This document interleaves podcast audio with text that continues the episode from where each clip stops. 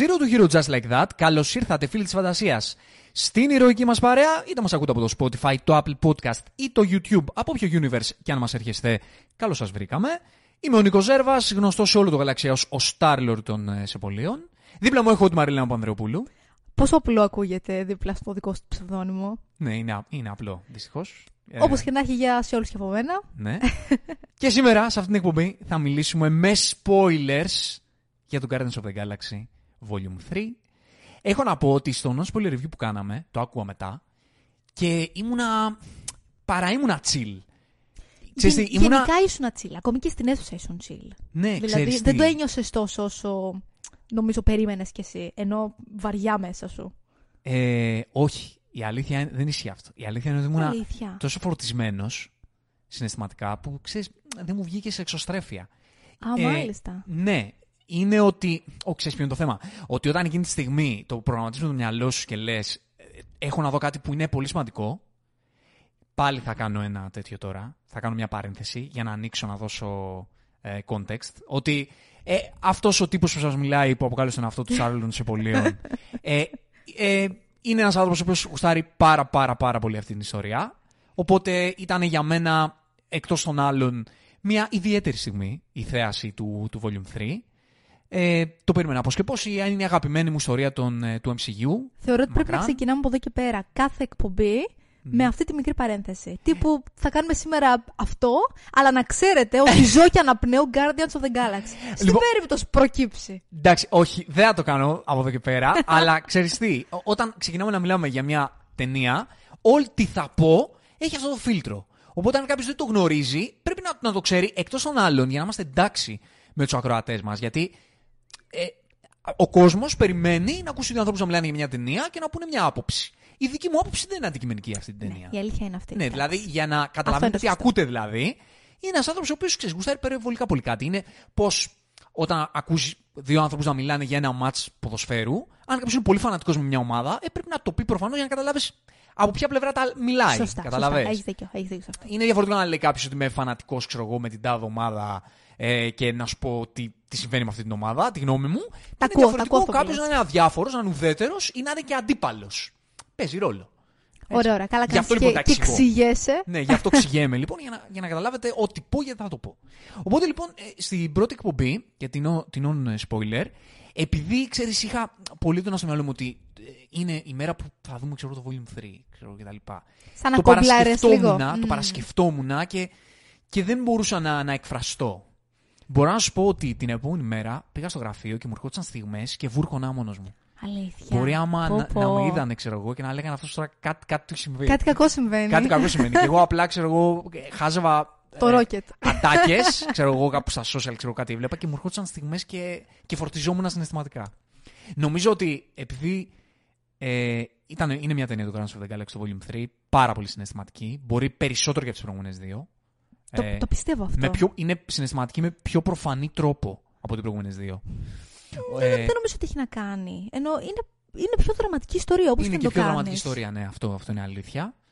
Ε, παρότι δεν είχαμε απώλεια, Ναι. Το οποίο χωράει η συζήτηση, το ότι δεν είχαμε εν τέλει απώλεια σε αυτήν την ταινία, που πολλοί ήταν σίγουροι ότι θα έχουμε απώλεια. Εγώ ήμουν σίγουρη εντελώς. Ναι, και εγώ ήμουν. το- όχι σίγουρος, αλλά το θεωρούσα εξαιρετικά πιθανό. Είχα προετοιμαστεί ψυχολογικά Ναι. για το ότι σίγουρα θα χάσουμε κάποιον. Και νομίζω ότι οι περισσότεροι θεωρούσαν ότι αυτόν που θα χάναμε ήταν ο Ρόκετ. Ναι. Ε, οπότε για να κλείσω τα, τα δικά μου. Ναι, ε, επειδή ακριβώς είχε αυτό το, το συναισθηματισμό η ταινία, νομίζω ότι μετά μου σκάσανε feelings. Οπότε νομίζω ότι όταν θα την ξαναδώ τη δεύτερη φορά, δεν θέλω να την κάνω εγώ τη τώρα. Πραγματικά δεν θέλω να ξαναπάω στην αίθουσα να τη δω. Θέλω να τη δω όταν θα βγει Disney Plus, μόνος μου, ε, να κλειστώ σπίτι με κλειστά φώτα και να τη δω. Δηλαδή, θέλω να το ζήσω έτσι. Και τότε θα την ώρα φορά. κλάψεις. Ναι, τότε θα κλάψω σίγουρα νομίζω θα τα, σε αυ- αυτό το review με spoilers δεν θα το πακιάσουμε με τη σειρά, δεν θα μιλήσουμε scene by scene, θα μιλήσουμε ό,τι μας έρχεται, χήμα, ε, όπως να είναι. Σκεφτόμουν ότι το τέλειο συνοδευτικό αυτήν την εκπομπή, ο, ο, ο τρόπος για να γίνει σωστά μια συζήτηση για Guardians of the Galaxy, θα έπρεπε να είναι με μουσικό χαλί τόσο mix. Δεν, οι Guardians χωρίς τη μουσική τους είναι κάτι άλλο.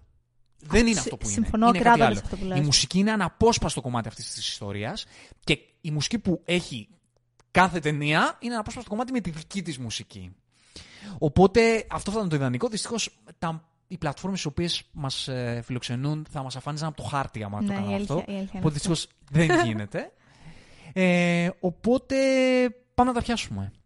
Ε, θέλω να μου πεις ε, ε, τη σκέψη που είσαι αυτή τη στιγμή. Τι, τι θέλεις να, να εκφράσει αυτή την ταινία με spoiler. Κοίτα να δεις. Για να το πιάσουμε ε, από κάπου. Να το πιάσουμε από κάπου. Θα ήθελα να το πιάσουμε. Από το τελώς. Όχι, να Όχι. σου πω. Θα ήθελα να το πιάσουμε από την αρχή. Μμμ. Γιατί μου άρεσε τόσο πολύ τα, τα πρώτα δέκα λεπτά αυτής της ταινίας, γιατί σε έβαλαν κατευθείαν τόσο βαθιά στο δραματικό κομμάτι, όπου πραγματικά νομίζω ότι συνειδητοποίησα από την αρχή ότι μιλάμε για μια βαρύτητα που έχει αυτή η ταινία. Δηλαδή, λες, δεν παίζουμε εδώ πέρα. Δεν θα είναι τύπου τάχα δραματικό, θα είναι εντελώς δραματικό. Ε, και μου άρεσαν δύο πράγματα. Αρχικά μου άρεσε η επιλογή του πρώτου τραγουδιού, Πω πω φίλε. το Creep. Άμα δεν πιστεύω άμα υπάρχει... ξαναδώ αυτή τη σκηνή θα κλάψω. Ναι, να σου πω κάτι. Εκεί ίσως και εγώ κλάψω. Φίλε με το ρόκετ να το σίγω τραγουδάει. Ακριβώς. Αλλά ξέρεις να Πω, τραγουδάει με πω. μία. Όχι μια μελαγχολία, μία ξέρεις, down with life. Δηλαδή δεν τα τραγουδούσε καν, οριακά τα έλεγε.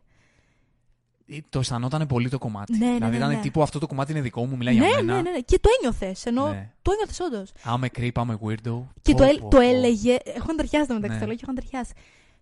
Μου φάνηκε τόσο ολόσωστο σετάρισμα και για την αρχή της ταινίας, αλλά και για τον ίδιο τον ήρωα. Και πραγματικά, hats off για αυτή την επιλογή τραγουδιού. Ταιριάζει γενικά στην ιστορία των Guardians και για το όλο κόνσεπτ των Misfits, αλλά πόσο μάλλον για τον συγκεκριμένο ήρωα.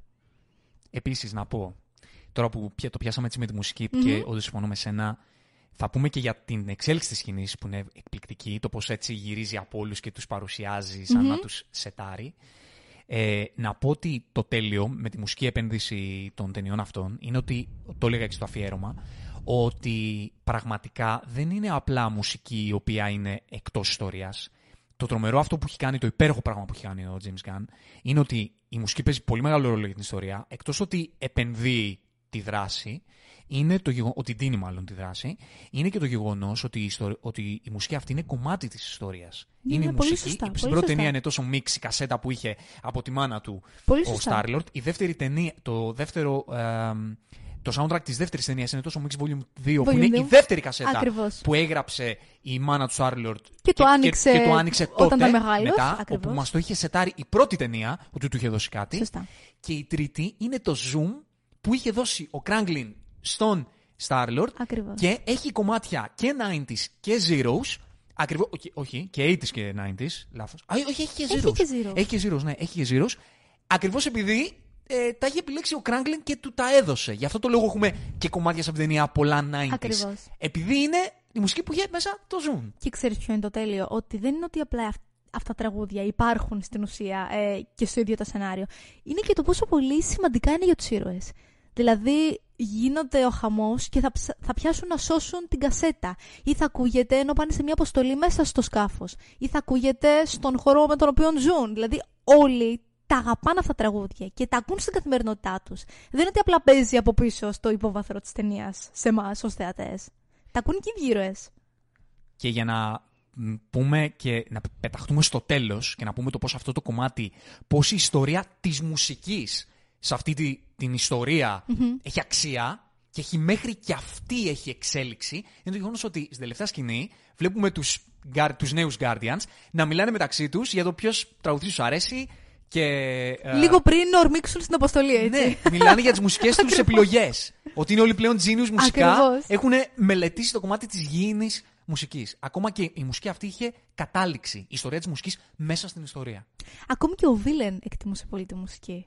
Γιατί και αυτό το θεώρησα πάρα πολύ όμορφο. Και ξέρεις τι γίνεται με την... ε, επειδή το ανέφερες, Ναι, ο ηθοποιός που παίζει τον ε, High Evolutionary, ναι. ο Τσουκουαντί Iwoji, το κομμάτι αυτό που ακούγεται είναι ένα κομμάτι το οποίο το έδωσε στον Gun, του στειλε μια playlist με τραγούδια που άκουγε στην παιδική του ηλικία που το έβαζε ο πατέρας του να τα ακούσει.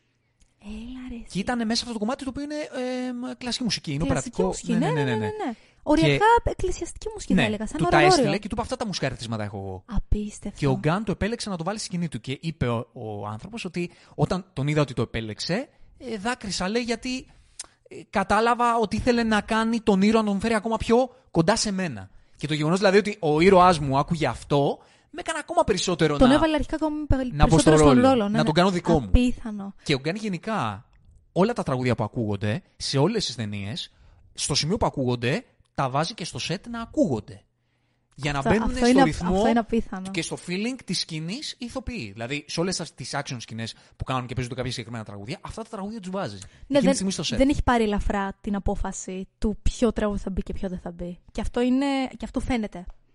Και θυμάμαι δηλαδή σε παλιότερες συνεντεύξεις μετά το 1, το volume 1 που λέγει ο Πρατ, ότι ε, if I hear this pina colada song again. Φαντάζομαι Ναι. πόσα κάτσα, ας πούμε, και πόσες σκηνές ναι, ξαναγύρισαν. δηλαδή σκηνή που και έπαιζε να εδώ. παίζει το ίδιο εκεί πέρα. Και έπαιζε, έπαιζε, Καπάκια. έπαιζε, έπαιζε, έπαιζε μέχρι να τελειώσει η σκηνή. Πω, Ξέρω, εγώ. πω. πόσα takes, 500 Ναι, το τραγούδι. Το σχένε στην ναι, αλήθεια. ναι, εντάξει. Ε, για να συνεχίσω λοιπόν από εκεί που έμεινα. Λάτρεψα πάρα πολύ αυτό το άνοιγμα και λάτρεψα ακόμη περισσότερο το πώς έκλεισε ο κύκλος, όπως είπες, που τους έδειξε όλους από μια γρήγορη, με τον Quill ε, να είναι στην ουσία μεθυσμένος και να πενθεί το χαμό της Γκαμόρα, ή τουλάχιστον της Γκαμόρα που ήξερε. Ήταν από αυτά τα κομμάτια των Guardians όπου λες ότι είναι ενήλικα για, για το πώς είναι πλέον η Marvel. και ξέρεις εμένα τι με διάλ- διέλυσε. Εκείνη τη στιγμή ήταν η πρώτη μπουνιά στο στομάχι μου. Για πες. Αυτό που τον βγάζουν έξω τον Quill και κάνει ο Drax again. Ναι. Λα, εκεί, ρε φίλε, μία λέξη, μία λέξη, αυτό σημαίνει καλό σενάριο. Μία λέξη, Δεν χρειάστηκε να σε τάρει τίποτα κατάλαβες άλλο. ακριβώς τη φάση του Quill εκείνη τη στιγμή. Ότι αυτό Έχεις το πράγμα δίκιο. το κάνει είναι σε κατάθλιψη. Μεθάει και λιώνει συνεχώς. Το, το, το καταλαβαίνεις. Και παρότι η ιστορία αυτό δεν το ξετυλίγει, δεν ξαναεπισκέπτεται τη, το σκοτάδι στο οποίο ήταν βυθισμένος ο Quill. Δηλαδή, άκουγα τον Stackman. Ο Stackman είναι από τους πιο γνωστούς reviewers στο YouTube που υπάρχουν, ρε παιδί μου, και ε, διάβασα και το review του και είπε ότι. Εντάξει, υπήρχαν κομμάτια που δεν μου άρεσαν. Το ένα κομμάτι ας πούμε, που ανέφερε, από ό,τι κατάλαβα δηλαδή, ήταν αυτό ότι δεν, ε, δεν μας έδωσε περισσότερα πράγματα για το που βρισκόταν ο Στάρολ και δεν ανέπτυξε Εγώ αυτό. δεν θεωρώ ότι χρειάστηκε. Κι εγώ το αυτό. ένιωσες εσύ αυτό. Κι εγώ. Και να σου πω κάτι, δεν το κατάλαβα και από μία άλλη άποψη. Επειδή οριακά έπριξε τη συγκεκριμένη γκαμόρα με, το, με τη δική του γκαμόρα. Την έπριξε, δηλαδή πραγματικά. Έλεγα και εγώ σε ένα σημείο get it together. Δηλαδή δεν γι- είναι ένας άλλος άνθρωπος. Το οποίο έδειχνε ακριβώς ότι ο τύπο. Αυτό θεωρώ. Ήταν, το έδειχνε ξεκάθαρα αυτό. Δεν χρειάζεται δηλαδή, να σου δείξει με άλλη μία μεθυσμένη σκηνή. Το γεγονός ότι δεν μπορούσε να συνέλθει βλέποντας έναν άνθρωπο που μοιάζει με τον δικό του άνθρωπο, αλλά δεν είναι αυτός, τα έλεγε όλα. Έδειχνε το, το πένθος που είναι και το πόσο ήλπιζε να ξαναζήσει αυτό το οποίο είχε. Συμφωνώ ακριβώς και εκεί διαφωνώ με τον ε, Stackman. Το γεγονός ότι αυτό το οποίο ήθελε αυτός να δει, το πώς να ξαναεπισκεφθεί η ιστορία, το σκοτάδι του Quill, το θεωρώ ότι έγινε ακριβώς αυτό που είπες εσύ. Με τον τρόπο της αιμονής του με την Καμόρα, όπου η κατάθλιψή του, δηλαδή η αιμονή του και, και η τρέλα που, που, που επικρατούσε μέσα του για το γεγονός ότι είχε χάσει τη δικιά του Καμόρα, βγε- έβγαινε μέσα από τη συναναστροφή του με τη νέα Γκαμόρα και την αιμονή που έχει μαζί της. Ακριβώς, Δηλαδή την ακριβώς. κατάθλιψη σου την έβγαζε. Και επίσης, να σου πω κάτι, αυτό είναι πιο δύσκολο, επειδή στην έβγαζε σε περιόδους έντασης της ταινίας. Η αρχή ήταν υποθέτει ήρεμη, δηλαδή σου ξεκίνησε με το γεγονός ότι οι Guardians δεν απασχολούνταν με κάτι. Απλά εκείνος πενθούσε στην ηρεμία του, στο σκοτάδι του. Αλλά μετά που είχαμε δράση, που υπήρχε ένταση, που υπήρχε suspense και άγχος, αυτός ήταν ο σωστός τρόπος να δείξει ότι ακόμη πενθεί μέσα του. Μμμ. Ε, Οπότε για να επιστρέψουμε στη σκηνή που αναφέρεις, λοιπόν αυτό το, το again ήταν ε, γροθιά στο στομάχι. Ναι, ναι, το Ε, καταλαβαίνω αυτό. Εμένα με αγγίζει τόσο πολύ, τόσο τόσο πολύ ο Drax σαν ήρωας. Τόσο τόσο πολύ.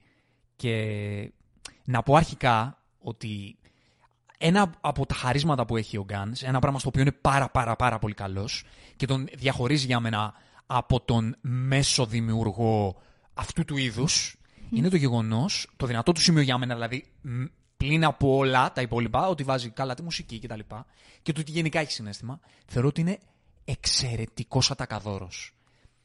Γράφει γαμό τις ατάκες. Και όχι μόνο, και δεν εννοώ ατάκες Αστείες jokes μόνο. μόνο, γιατί και jokes. Εντάξει, αλλά. ε, Και jokes για μένα γράφει καλά, αλλά αυτό είναι όμως εντελώς Είναι λίγο πιο υποκειμενικό, με ναι, τη ναι, γελάει ναι. ο καθένας. Okay. Εμένα μου ταιριάζει το χιούμορ του Γκάν. Σε συναισθηματικό επίπεδο, όταν θέλει να κάνει μια σκηνή συναισθηματική, θέλει να μ- μεταφέρει τις σχέσεις των ηρώων, ξέρει να το κάνει με γαμάτες ατάκες. Σε ό,τι έχει να κάνει με τον Drax, μιας και να το πιάσουμε από εδώ, δηλαδή Ναι. να μιλάμε για τους ήρωες όπως τους επισκεπτόμαστε μέσα στη συζήτησή μας. Ε, η ατάκα που λέει Μάντης είναι το, το κομμάτι που και εκείνη τη στιγμή βούρκωσα, ε, το λέω και, και, με, και με πονάει μέσα μου, με πονάει με, με τον όμορφο τρόπο. Η ατάκα που, που του λέει όταν η- τον σμπρώχνει η Νέμπιουλα και του λέει ε, τον σπρώχνει και καλά για το λάθος που, που έκανε, το ότι επέστρεψαν μαζί και μπήκαν στο σκαφο και, και κινδύνευσαν όλοι. Και του λέει η Μάντς πάει να τον, να τον ε, υπερασπιστεί και του λέει δεν είναι τυχαίο να τον σπρώχνεις. Και γυρίζει η Νέμπιουλα και λέει: θα μας τρελάνε τώρα, είναι liability. Είναι, μας είναι, είναι βάρος. Είναι βάρος. Και γυρίζει η Μάντς και του λέει τη, τη συγκλονιστική ατάκα: Λέει αστεία και μας αγαπάει. Πώς γίνεται να είναι βάρος.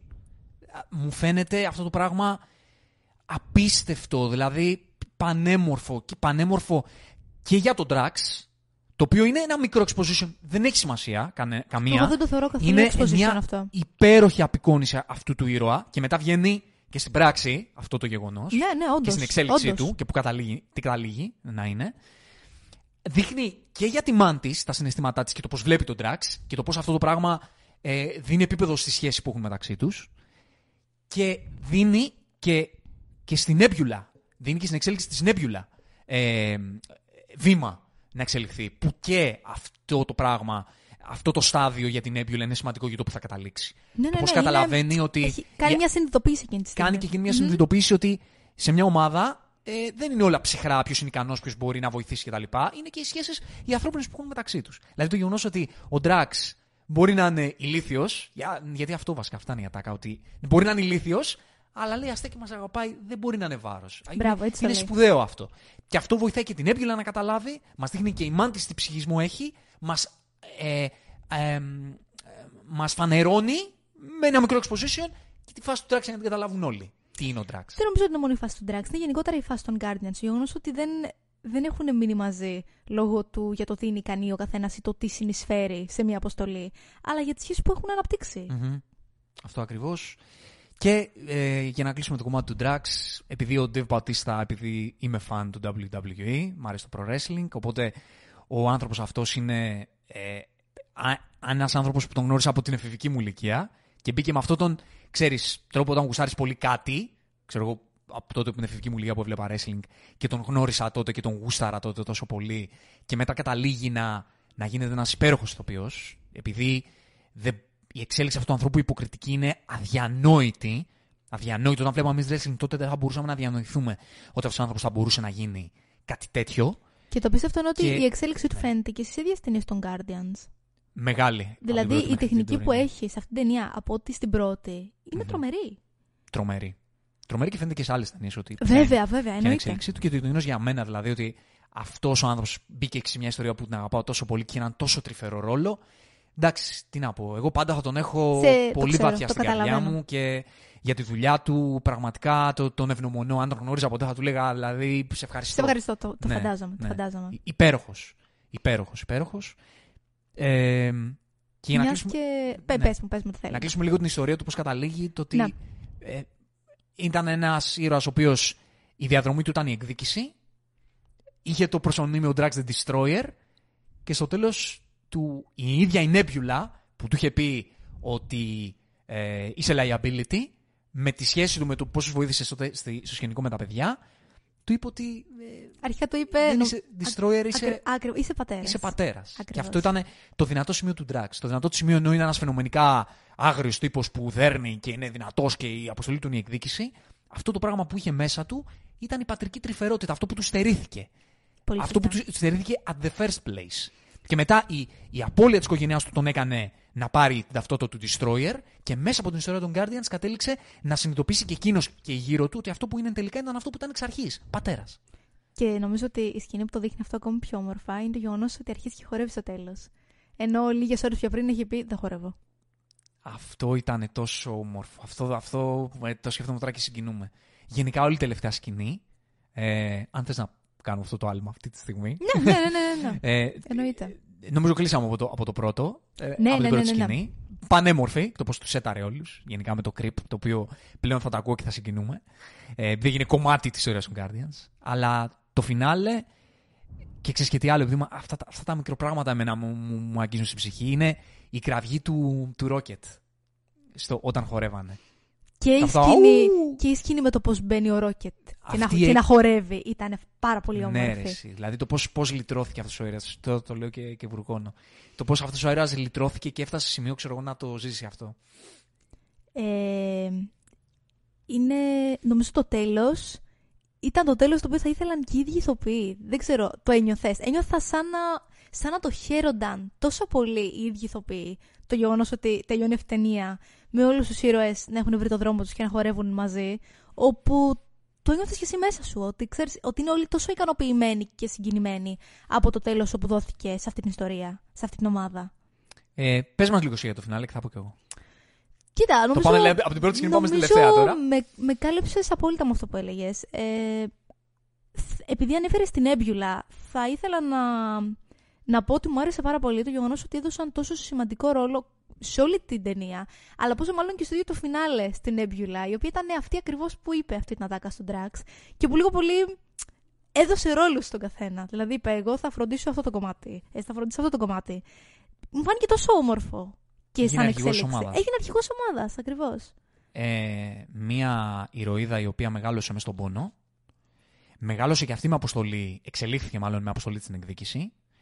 Μία με, ηρωίδα. Με απόλυτη έλλειψη αγάπης. Με απόλυτη έλλειψη αγάπης και όλη η έκφρασή της είναι ανέκφραστη, πάντα σκληρή, πάντα απότομη, πάντα δεν έχει. Ε, έτσι όπως μας τη γνωρίζουμε και έτσι όπως περνάει τα βήματα της, φαίνεται σαν να μην έχει συναισθήματα. Ναι, ναι, να σκέφτεται μόνο με βάση τη λογική. Η σκηνή της Nebula, η οποία δεν είναι καν σε ταινία των Guardians και εμένα με συγκίνησε απίστευτα, ήταν στην αρχή του Endgame το πώς διαχειρίζεται τον Τόνι. Η σκηνή, νομίζω είναι μια σκηνή που τον, που τον ε, τότε που καθόταν λίγο πριν τον σώσει Captain Marvel, που είναι μπροστά στη, πώς τον λέει, στο parbridge ναι. του διαστημοπλίου τους σκάφους ο Τόνι και κοιτάει το υπερπέραν και κλείνει, τελειώνει το οξυγόνο και αρχίζει να σιγοσβήνει. Το πώς η Νέμπιουλα, ξέροντας ότι ο Τόνι πεθαίνει, ε, τον σκέπασε, τον, τον, τον, τον, βοήθησε. Κάτι έκανε εκείνη τη στιγμή η επαφή της με τον Τόνι σε αυτή τη σκηνή. Ήταν το πρώτο, νομίζω, έντονο κομμάτι ψυχισμού. Πλην... Ήταν η πρώτη στροφή συναισθήματος ναι. που είδαμε. Πλην την ατάκα που είχε πει στο Volume 2 που είπε στη Γκαμόρα ότι All I wanted was, was a sister. Δηλαδή, πρώτη κραυγή ψυχισμού μέσα της ήταν αυτή. Γενικά νομίζω ότι στη συγκεκριμένη ταινία ε, την χειρίστηκαν εξαίσια. Γιατί δεν την πήγαν και στο άλλο άκρο, να είναι μελοδραματική, να είναι υπερβολικά συναισθηματική. Δηλαδή, δεν είναι ότι βγήκε η ηρωίδα από, από αυτό το οποίο ήταν, από αυτό το οποίο γνωρίζαμε. Απλά στην ουσία βρήκε μια κοινότητα στην οποία ανήκει και ανθρώπους με τους οποίους μπορεί όντως να νοιαστεί. Πλέον που γνωρίζει ότι έχει τη δυνατότητα να εκφράσει τα συναισθήματά της, έχει την ελευθερία και την ασφάλεια αυτή. Και το χειρίστηκε τέλεια. Αλλά ξέρεις, σου έδειξε και πάλι τις δυσκολίες της σε αυτό το κομμάτι. Όπως ας πούμε στο όπως ας πούμε τον Drax. γεγονός ότι και πάλι δυσκολεύεται να βρει τα πράγματα, να δει τα πράγματα με έναν διαφορετικό τρόπο από το, από το τι συνεισφέρει ο καθένας. Αλλά όπως είπε και εσύ, εξελίχθηκε ακόμη και αυτό. Ήρθες σε αυτή τη συνειδητοποίηση στο τέλος. Και χρήστηκε leader των Guardians και χρήστηκε με τον τρόπο που λειτουργούν οι Guardians. Με το, έμαθε τον τρόπο των Guardians, ναι. δηλαδή της αγάπης και της συντροφικότητα. Και το γεγονός ότι έδωσε αυτό το χρήσμα στον, στον Drax και σε εκείνο το χορό, που εκείνος ο χορός στο τέλος, η τελευταία σκηνή είναι που τα αγκαλιάζει όλα, είναι τι έκανε η Νέμπιουλα. Έριξε ένα χαμόγελο. Ναι. Πολύ σωστά. Ε, ε, δεν ξέρω, το, το σκέφτομαι τώρα και, και συγκινούμε. Ε, η εξέλιξή της η απόδειξη εξέλιξής της δεν ήταν κάποια μεγάλα τάκα, δεν ήταν κάποια τσίζη πρόταση, δεν ήταν κάποιο position, ήταν ένα χαμόγελο. Και αυτό το ένα χαμόγελο τα λέει όλα για την εξέλιξη αυτής της ηρωίδας. Όπως επίσης, ε, γενικά νομίζω ότι η εξέλιξή της υπήρχε σε μικρές στιγμές που ήταν όμως πάρα πολύ σημαντικές. Όπως ας πούμε το γεγονός ότι εκείνη κουβαλούσε τον Κουίλ και τον έβαζε στο κρεβάτι όταν μεθούσε. Ή το γεγονός ότι αφού έφυγε η Γκαμόρα, στο τέλος της ταινίας, πήγε τον ρώτησε: Είσαι καλά, είσαι οκ. Δηλαδή είναι τόσο μικρά πράγματα και ανθρώπινα, τα οποία όμως για την ηρωίδα αυτή δεν είναι καθόλου δεδομένα ότι θα τα βλέπαμε. Θα ξαναπώ. Αυτό σημαίνει καλό σενάριο. Αυτό ναι, σημαίνει ναι, γράφω ναι, ναι, ιστορία για την ιστορία και γράφω ιστορία με ήρωες που έχουν εξέλιξη και έχουν κάτι να πούν. Ε, οπότε, μιλώντας για το τέλος, ένα... σε ικανοποίησε, ρε παιδί μου, το, το φινάλε του ήταν αυτό; Ναι, ξέρεις, όπως είπα και στο, και στο non-spoiler που κάναμε, περίμενα ανέμενα βασικά, να το πω, προσδοκούσα ίσως καλύτερα, κάτι λίγο πιο δραματικό στο τέλος. Και ξαναλέω, όχι από άποψη, άποψη θλίψης, αλλά από άποψη δραματικότητας και βαρύτητας. Δηλαδή, να υπήρχε κάτι πιο βαρύ ε, όσον αφορά το πού θα πήγαινε η ιστορία. Αλλά νομίζω ότι έτσι όπως περνούσε η ώρα στη διάρκεια της ταινίας, ε, συνειδητοποιούσα ότι αυτή θα ήταν όντως η πιο ιδανική κατάληξη. Του ο καθένας να πάρει το δρόμο του, να βρει τον εαυτό του να μην υπάρχει καμία απώλεια και λίγο πολύ να έρθει ο καθένας την δική του αυτογνωσία και συνειδητοποίηση για το τι είναι ικανός και το τι θέλει από τη ζωή που έχει. Γιατί είναι πολύ σημαντικό αυτό που είπε και ο ίδιος. Ο... Νομίζω ο Κουίλ το είπε. Όχι, η Μάντης το είπε. Το ότι ξέρεις, έχω περάσει από ανθρώπους σε ανθρώπους, χωρίς να έχω υπάρξει καθόλου μόνη μου να δω τον εαυτό μου και να ανακαλύψω τι θέλω εγώ και τι μου αρέσει σε μένα. Η Μάντης. Η Μάντης το είπε, ναι. Είναι τόσο αληθινό αυτό. Ε, δηλαδή, αρχικά μπορεί να ταυτιστεί οποιοδήποτε άνθρωπος με αυτό. Είναι ένα πάρα πολύ μεγάλο μήνυμα για τους ανθρώπους, για τους θεατές. Άρα, μου άρεσε πάρα πολύ η συγκεκριμένη ατάκα και το πώς σημαδεύει το τέλος αυτής της ιστορίας. Ε, και για να το επιδείξουμε, να το πάμε στη Μάντη. Ε, εντάξει, τη λατρεύω.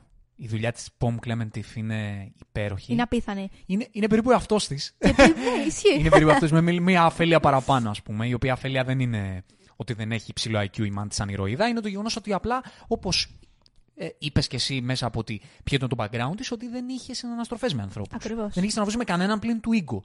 Και ήταν σαν μικρό παιδί που άρχισε να ανακαλύπτει τον κόσμο. Το οποίο σεναριακά περάστηκε υπέροχα από ταινία σε ταινία. Όπως το λες. Δεν έγινε δηλαδή ναι. τσακμπαμ.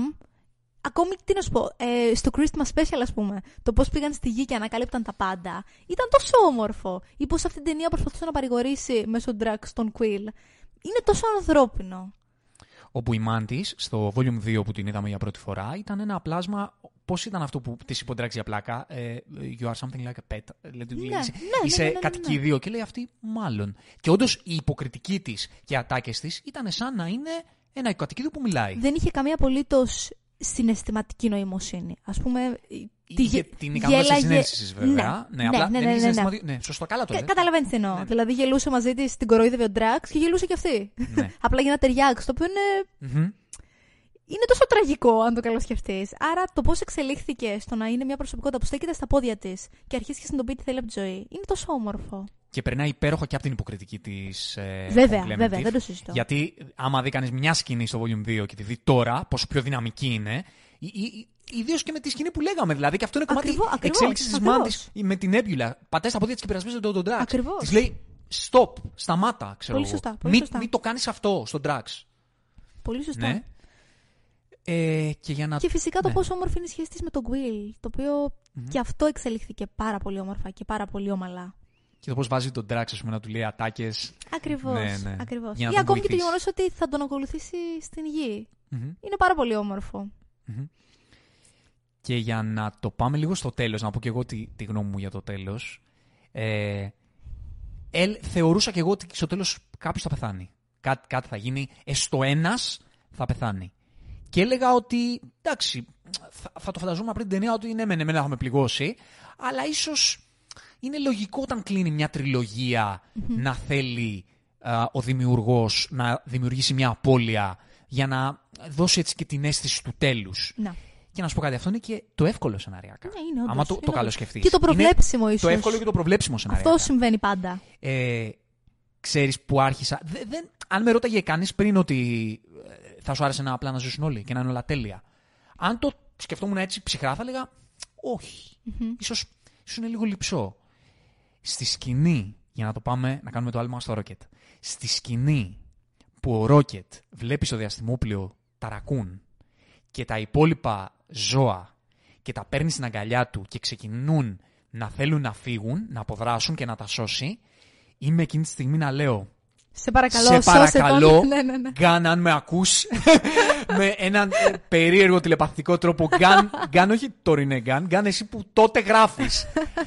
Δώσε μου τη σκηνή που απλά φεύγουν και είναι όλα καλά. Δεν με νοιάζει να δω κάτι άλλο. Θέλω εκείνη τη στιγμή μόνο να φύγει ο Ρόκετ με τα ρακούν και να είναι όλα τέλεια. Το, Ναι, το έχω ναι, ναι, ναι, ναι, ανάγκη ναι. να το δω αυτό.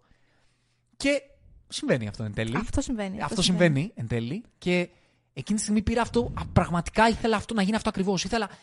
Ε, το Η- επιζητούσα η, μέσα Η μου. αγκαλιά νομίζω αυτό το επισφράγισε. Η Ναι. στιγμή που ξέρεις, σώζουν τον Quill από το, από το διάστημα και όλοι αγκαλιάζονται. Η σκηνή που αγκαλιάζονται. Ε, Που είναι μέσα και λίγο πιο Ναι. εξωτερικά μέλη, αλλά ήταν τόσο αληθινή αγκαλιά, τόσο, τόσο συναισθηματική. Ναι, ρε, εσύ, όπως το πες. Δηλαδή αυτή μια αγκαλιά, χωρίς πολλές τσιζιατάκε, χωρίς κάτι το ιδιαίτερο, απλά το ότι αγκαλιάστηκαν όλοι μαζί και έγιναν ένα, είναι. Δεν χρειάζεσαι κάτι άλλο. Δηλαδή αυτό το, το ποιες, τι σχέσεις έχουν μεταξύ τους, το ότι όλοι αυτοί οι περίεργοι τύποι ε, τους τα φέρει ζωή να έρθουν ο ένα στο δρόμο του άλλου και να γίνουν ένα. είναι υπέροχο, είναι πανανθρώπινο, είναι διαχρονικό, δεν είναι ποτέ λίγο, δεν είναι ποτέ φτωχό. Άκουγα κάποια reviews πριν την ταινία, ελληνικά, τα οποία έλεγαν ότι, ε, σαν, ότι καλή ήταν η ταινία, αλλά εντάξει μωρέ πάλι η Disney τι κάνει, μας μιλάει με, με μελοδραματισμούς για αγάπη, για φιλία κτλ. Και το, και το υποτιμούσε αυτό το πράγμα το review. και έλεγα, Α- αρχικά «Ρε εμένα δεν μου φίλε, φάνηκε μελοδραματικό. πώς- Εκτός αυτού όμως, πώς μπορείς να λες ότι η αγάπη και η φιλία είναι αντικείμενα, είναι θεματικές, οι οποίες είναι φτωχές ή είναι Είναι, συνήθεις. είναι βαρετές αυτό. Ποτέ δεν θα είναι. ποτέ, πιο ουσιώδη ποτέ, θέματα. Ποτέ. Αυτό που λέμε το με τη δύναμη της αγάπης είναι τσίζι. Όχι, δεν είναι. Ποτέ είναι, δεν είναι, είναι ποτέ δεν για είναι. μένα τουλάχιστον. Τώρα τι να πω, για κάποιους μπορεί να είναι. Για μένα είναι πάντα επίκαιρο, πάντα σπουδαίο, πάντα σημαντικό. Το, το ζήτημα είναι πώς το κάνεις. Πολύ σωστά. Αυτό. Πολύ σωστά. Συμφωνώ. Ποτέ η θεματική της αγάπης και της φιλίας δεν είναι Λίγη. λίγη, δεν είναι ασήμαντη, δεν είναι τετριμένη. Ποτέ. Για το λόγο, ξέρεις για ποιον απλό λόγο δεν είναι; Γιατί δεν είναι δεδομένη. Όταν θα φτάσουμε σε μια Ακριβώς. κοινωνία που η αγάπη θα είναι δεδομένη και θα είναι κάτι που όλοι το κάνουμε, ε, θα είναι τετριμένο. Όταν όμως μιλάμε για μια κοινωνία, για μια ανθρωπότητα που ποτέ αυτό το πράγμα δεν θα είναι δεδομένο, ποτέ δεν θα υπάρχει μέσα σε όλους μας, ποτέ δεν θα βλέπεις ήρωες σαν αυτούς να έρχονται από διαφορετικό σημείο και να καταλήγουν να νοιάζονται ο ένας για τον άλλον, επειδή αυτό δεν το βλέπουμε, δεν υπάρχει, πάντα τα μηνύματα που θα μας δίνει η τέχνη, αυ- αυτές, με αυτά τα ρεθίσματα, θα είναι πάντοτε είναι σημαντικά. σπουδαία. Είναι πάντα σημαντικά. Συμφωνώ, Πάντοτε συμφωνώ θα είναι απόλυτα. Εκεί που μπορούμε να διαφωνούμε είναι στο πώς αυτό τεχνικά υλοποιείται. Γιατί δεν λέω ότι ε, μέσα από την ιστορία των Guardians αυτό γίνεται τέλεια. Καλά, και εμένα τέλεια γίνεται, αλλά θέλω να πω ότι αυτό δεν χρειάζεται να το ενστερνίζονται όλοι, ότι αυτό το πράγμα γίνεται τέλεια και ότι αυτό έτσι πρέπει να προβάλλεται. Όχι, σε αυτό μπορούμε να διαφωνήσουμε. Τεχνικά. Στο Στο περιεχόμενο ότι η των μηνυμάτων. θεματική είναι φτωχή, όχι ρε φίλε. Sorry. Sorry, διαφωνώ. Ποτέ δεν είναι η αγάπη και η φιλία πράγματα τα οποία είναι τετριμένα και ασήμαντα. Όχι, είναι πάντα σπουδαία. Συμφωνώ, συμφωνώ απόλυτα. Ναι, γιατί ξέρεις τι κάνει, τι κάνει αυτούς τους ήρωες, τις, τι σημαίνει αγάπη. Αγάπη σημαίνει ότι νοιάζονται. Ότι Νοιάζονται πραγματικά. Γιατί μπορεί να βρίζονται μεταξύ τους, μπορεί να κοροϊδεύουν ένα στον άλλον και αυτό φαίνεται από την πρώτη ταινία. Μπορεί φαινομενικά, όπως έλεγε ο Ρόκετ, μπορεί. Ε, ήταν εκεί δίπλα του παρότι τους φώναζε. Όταν ε, σκάνε οι Ravengers για να τιμήσουν τον, ε, το γιον του.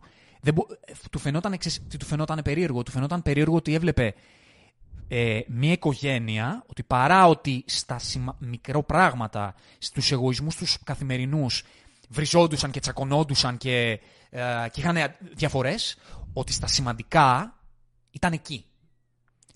Αυτό που κάνει την αγάπη να έχει αξία είναι ότι να είσαι εκεί στα σημαντικά. Το ότι μπορεί να, σε μικροπράγματα να, να έχεις Υπάρχουν διαφορές διαφωνίες κλπ. Αυτό δεν ή πάει μπορεί να να έρχεστε ε, διαφορετικοί άνθρωποι, να έρχεστε από διαφορετικά μέρη Υπόβαθρα. και να έχετε αντιθέσεις γιατί είστε διαφορετικοί, αυτό είναι κάτι το οποίο μπορεί να. Αυτό, δεν Αυτό μπορεί εμποδίζει να την σε- αγάπη. αυ- και μπο- αυτό είναι πιθανό. Η Είναι, αγάπη- είναι λογικό σε έναν Ναι. βαθμό. Η αγάπη κρίνεται από τα σημαντικά. Το να νοιάζεσαι εκεί που, που μετράει. Και θεωρώ η συγκεκριμένη ιστορία του Volume 3 το έδειξε αυτό περίτρανα. Γιατί μιλάμε για άτομα τα οποία όλα ήταν στο όριο της αυτοθυσίας για να σώσουν τον Ρόκετ. Μμμ. Έτσι ξεκίνησε δηλαδή η ίδια ιστορία. Όλοι ήταν ε, πρόθυμοι να θυσιαστούν απλά για να τον σώσουν. Και επειδή αυτή τη στιγμή φλερτάρω με, τη, με την ιδέα, επειδή είναι πολύ ωραία πάσα να μιλήσουμε για την Καμόρα, για το πώς η ίδια τα βλέπει όλα αυτά απ' έξω και τη κάνουν εντύπωση και τη δίνουν ένα πολύ ωραίο δίδαγμα, γιατί η Καμόρα είναι μια καινούργια ηρωίδα. Ναι, ναι, ναι, Δεν ναι. είναι αυτή που ξέρουμε. Είναι μια καινούργια και έχει μια άλλη ιστορία με την ιστορία της Καμόρα. Αλλά. Θες να πεις πάνω σε αυτό; Δεν θέλω να πω σε αυτό. Γιατί άφησαμε Θέλω το να ρόκετ πω- στη μέση. Όχι, Πες ό,τι δεν θες. θέλω να μιλήσω για το Rocket, για την Καμόρα θέλω να μιλήσω. ωραία, για πες, κάτι πες. μάλιστα το οποίο ενώ την έβλεπα την ταινία ήθελα να το συστήσω. Α πάμε και ας πιάσουμε μετά το ρόκετ. Ξέρεις, ναι, ναι, τον Rocket νομίζω πρέπει να το αφήσουμε τελευταία. Ωραία, να ναι, έχει την ναι, ημιτική ναι, ναι, του. Ωραία. Η σκηνή που με συγκίνησε πολύ με την Καμόρα δεν ήταν καμία συνειδητοποίηση τη ή κανένα character development που έκανε. Που έκανε ήταν η τελευταία σκηνή που την έδειξε να επιστρέφει πίσω στην δική της οικογένεια, η οποία στη, στη δική μας λογική δεν είναι η οικογένειά της. Δηλαδή ήταν το ίδιο θέμα που είχε και ο Κουίλ που έλεγε Ποτέ δεν θα αναστρεφώσουν με τέτοιους ανθρώπους. Πώς γίνεται τώρα να, να θεωρήσει μια από αυτούς; Και την έδειξε πραγματικά να είναι μέλος οικογένειας. Δηλαδή να την υποδέχονται, να την περιμένουν, να την αγκαλιάζουν, να τη φιλούν και να χαμογελάει. Οπότε την είδαμε σχεδόν σε όλη την ταινία να χαμογελάει. Ναι, γιατί είναι μια άλλη ηρωίδα. Είναι και μια αυτό άλλη ηρωίδα. δυσκολεύονταν να καταλάβει ο Κουίλ και αυτό είναι που τον πλήγωνε. Γιατί η δική του Γκαμόρα δεν υπήρχε πια. Ακριβώς. Ναι. Ακριβώς. Μου άρεσε πάρα πολύ που άφησε η, η ταινία λίγα δευτερόλεπτα να το δούμε αυτό. Ότι ξέρεις, μην τη λυπάσαι. Δεν είναι ότι δεν έχει οικογένεια. Δεν είναι ότι έρχεται από το πουθενά. Είναι μια άλλη ηρωίδα που όμως έχει, ανήκει κάπου. έχει μια δική της κοινότητα. Και για μένα ξέρεις το μήνυμα σε αυτή την καμόρα ποιο είναι. Γιατί, OK, αυτό το πράγμα που συμβαίνει στο Quill είναι κάτι το οποίο δεν μπορεί να γίνει στο δικό μας κόσμο. Ναι. Δεν μπορεί να ε, πεθάνει ένας άνθρωπος, αλλά να υπάρχει και ένας ίδιος, αλλά να είναι αυτός, αλλά να μην είναι. Όλο αυτό δεν μπορείς να ταυτιστείς με αυτό. Ακριβώς. Ξέρεις όμως με τι μπορεί να ταυτιστείς. Μπορεί να ταυτιστείς ότι οι άνθρωποι κάποια στιγμή αλλάζουν και προχωρούν. Και ότι η Καμόρα, ακόμα και αν ήταν το ίδιο πρόσωπο, μπορεί κάποια στιγμή να άλλαζε λογική. Να, Ναι, ναι, σωστά. να Σωστά, σβήνε έχει ο δίκιο. έρωτας, να. Δεν ξέρω κι εγώ τι, και να έβρισκε οικογένεια Κάπου αλλού. αλλού. Μμμ. Και αυτό πρέπει κάποιος, κάποι- ο άλλος άνθρωπος Πρέπει να προχωρήσει. να δεχθεί Ναι, και ναι, πρέπει να ναι. προχωρήσει και αυτός. Οπότε το, το τέλος, με τον τρόπο που, σε τα, που, ε, που, ε, που αφορούσε την ιστορία αυτή των Guardians, νομίζω αφορά και το δικό μας κόσμο με έναν διαφορετικό τρόπο. Έχεις δίκιο, έχεις δίκιο. Ναι, μπορείς να ταυτιστείς σε έναν βαθμό με το ταξίδι ε, αυτού του ζευγαριού. Ναι, γιατί ο Κουίλα δεν μπορούσε να δεχτεί ότι αυτό το άτομο που αγαπούσε προχώρησε σε κάτι άλλο. Ναι. Και έπρεπε και Ακριβώς, εκείνος ακριβώς. να βρει κάτι, κα- έναν άλλο δρόμο. Και μου φάνηκε πολύ συγκινητικό το πώς στο τέλος το, το έδειξε αυτό. Που ξέρεις, γύρισε και του είπε, σαν πλέον ξέρεις, θα είχε μα- μαλακώσει λίγο και εκείνη. Τύπου περάσαμε καλά, φαντάζομαι. Και δεν ξέρω, την, την κοίταξε με έναν πόνο στα μάτια και είπε κάτι τύπου You wouldn't believe, ξέρω εγώ. Κα- κάτι τέτοιο τύπου δεν φαντάζεσαι πόσο. Δεν θυμάμαι Μμμ. τι, ακα, τι ατάκα ακριβώ είπε. Αλλά ξέρεις, παρόλο που το είχε αποδεχτεί, έβλεπες τον πόνο και τη θλίψη στα μάτια του. Ναι, ε, τώρα πάλι δεν πάει πάσα να πάμε κατευθείαν στον Quill. αλλά... Όχι, όχι, δεν στο είπα Ναι, για τον ναι, Will. Στο όχι, είπα. το κατάλαβα. ξέρεις, Σε σχέση με την Καμόρα, ναι. Ακριβώς. Θα πω ότι μ' άρεσε πάρα πολύ ότι υποκριτικά η Ζωή Σαλντάνα ήταν άλλη. Άλλη, άλλη, πραγματικά. άλλη και ήταν επίτηδες άλλη. Ήταν αγνώριστη. Και κατάφερε υπέροχα να διαχωρίσει τη νέα Γκαμόρα από την παλιά Γκαμόρα και εκφραστικά και με πολλούς τρόπους. Ακόμα και η χρειά της φωνής της σε σκηνές είναι διαφορετική. Ήταν, ήταν πολύ πιο άγρια. Μμμ. Και ήταν και πολύ πιο άγρια στι πράξεις, έτσι. Ενώ ήταν πρόθυμη αρχικά να δολοφονήσει οποιονδήποτε, απλά για την αποστολή. ναι, γιατί είναι μια Γκαμόρα που δεν έχει πάρει όλα τα προηγούμενα μαθήματα.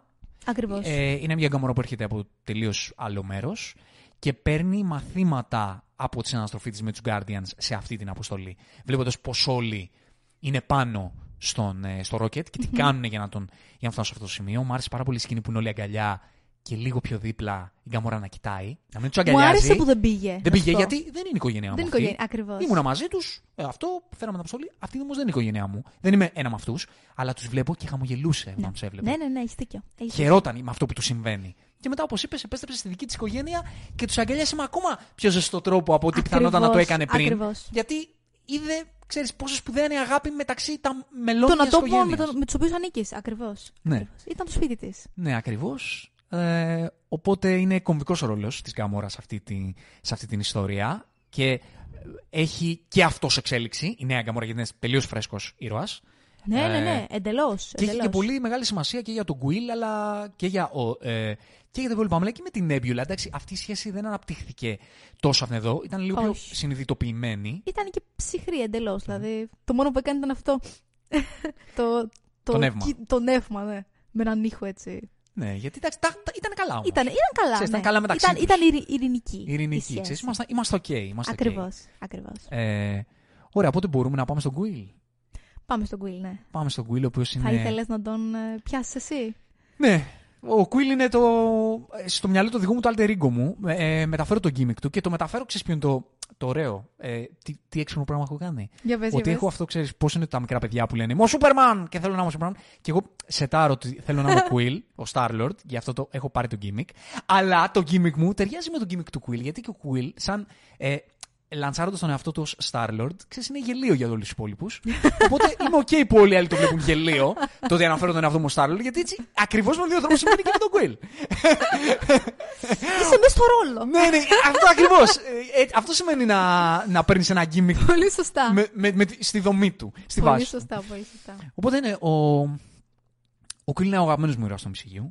Ε, δεν υπάρχει λόγος που είναι αγαπημένος μου ήρωας μέσα από την ιστορία του. Δηλαδή δεν έχω κάτι να ταυτιστώ Νομίζω ότι απλά... στην ιστορία του, εγώ προσωπικά δηλαδή. Νομίζω ότι απλά η ψυχή που έχει, η ψυχή που βγάζει, σε συγκινεί. Αυτό ακριβώς. Δεν χρειάζεται να, να υπάρξει Ναι, κάτι δεν, χρειάζεται, παραπάνω. δεν χρειάζεται κάτι άλλο. Ξέρεις τι με συγκινεί; Έχει ψυχή αρχικά. Έχει... Με συγκινούσε από την πρώτη στιγμή ότι είναι ένας ήρωας, ο οποίος στην πρώτη σκηνή των Guardians, ε, μετά το backstory του, Μμμ.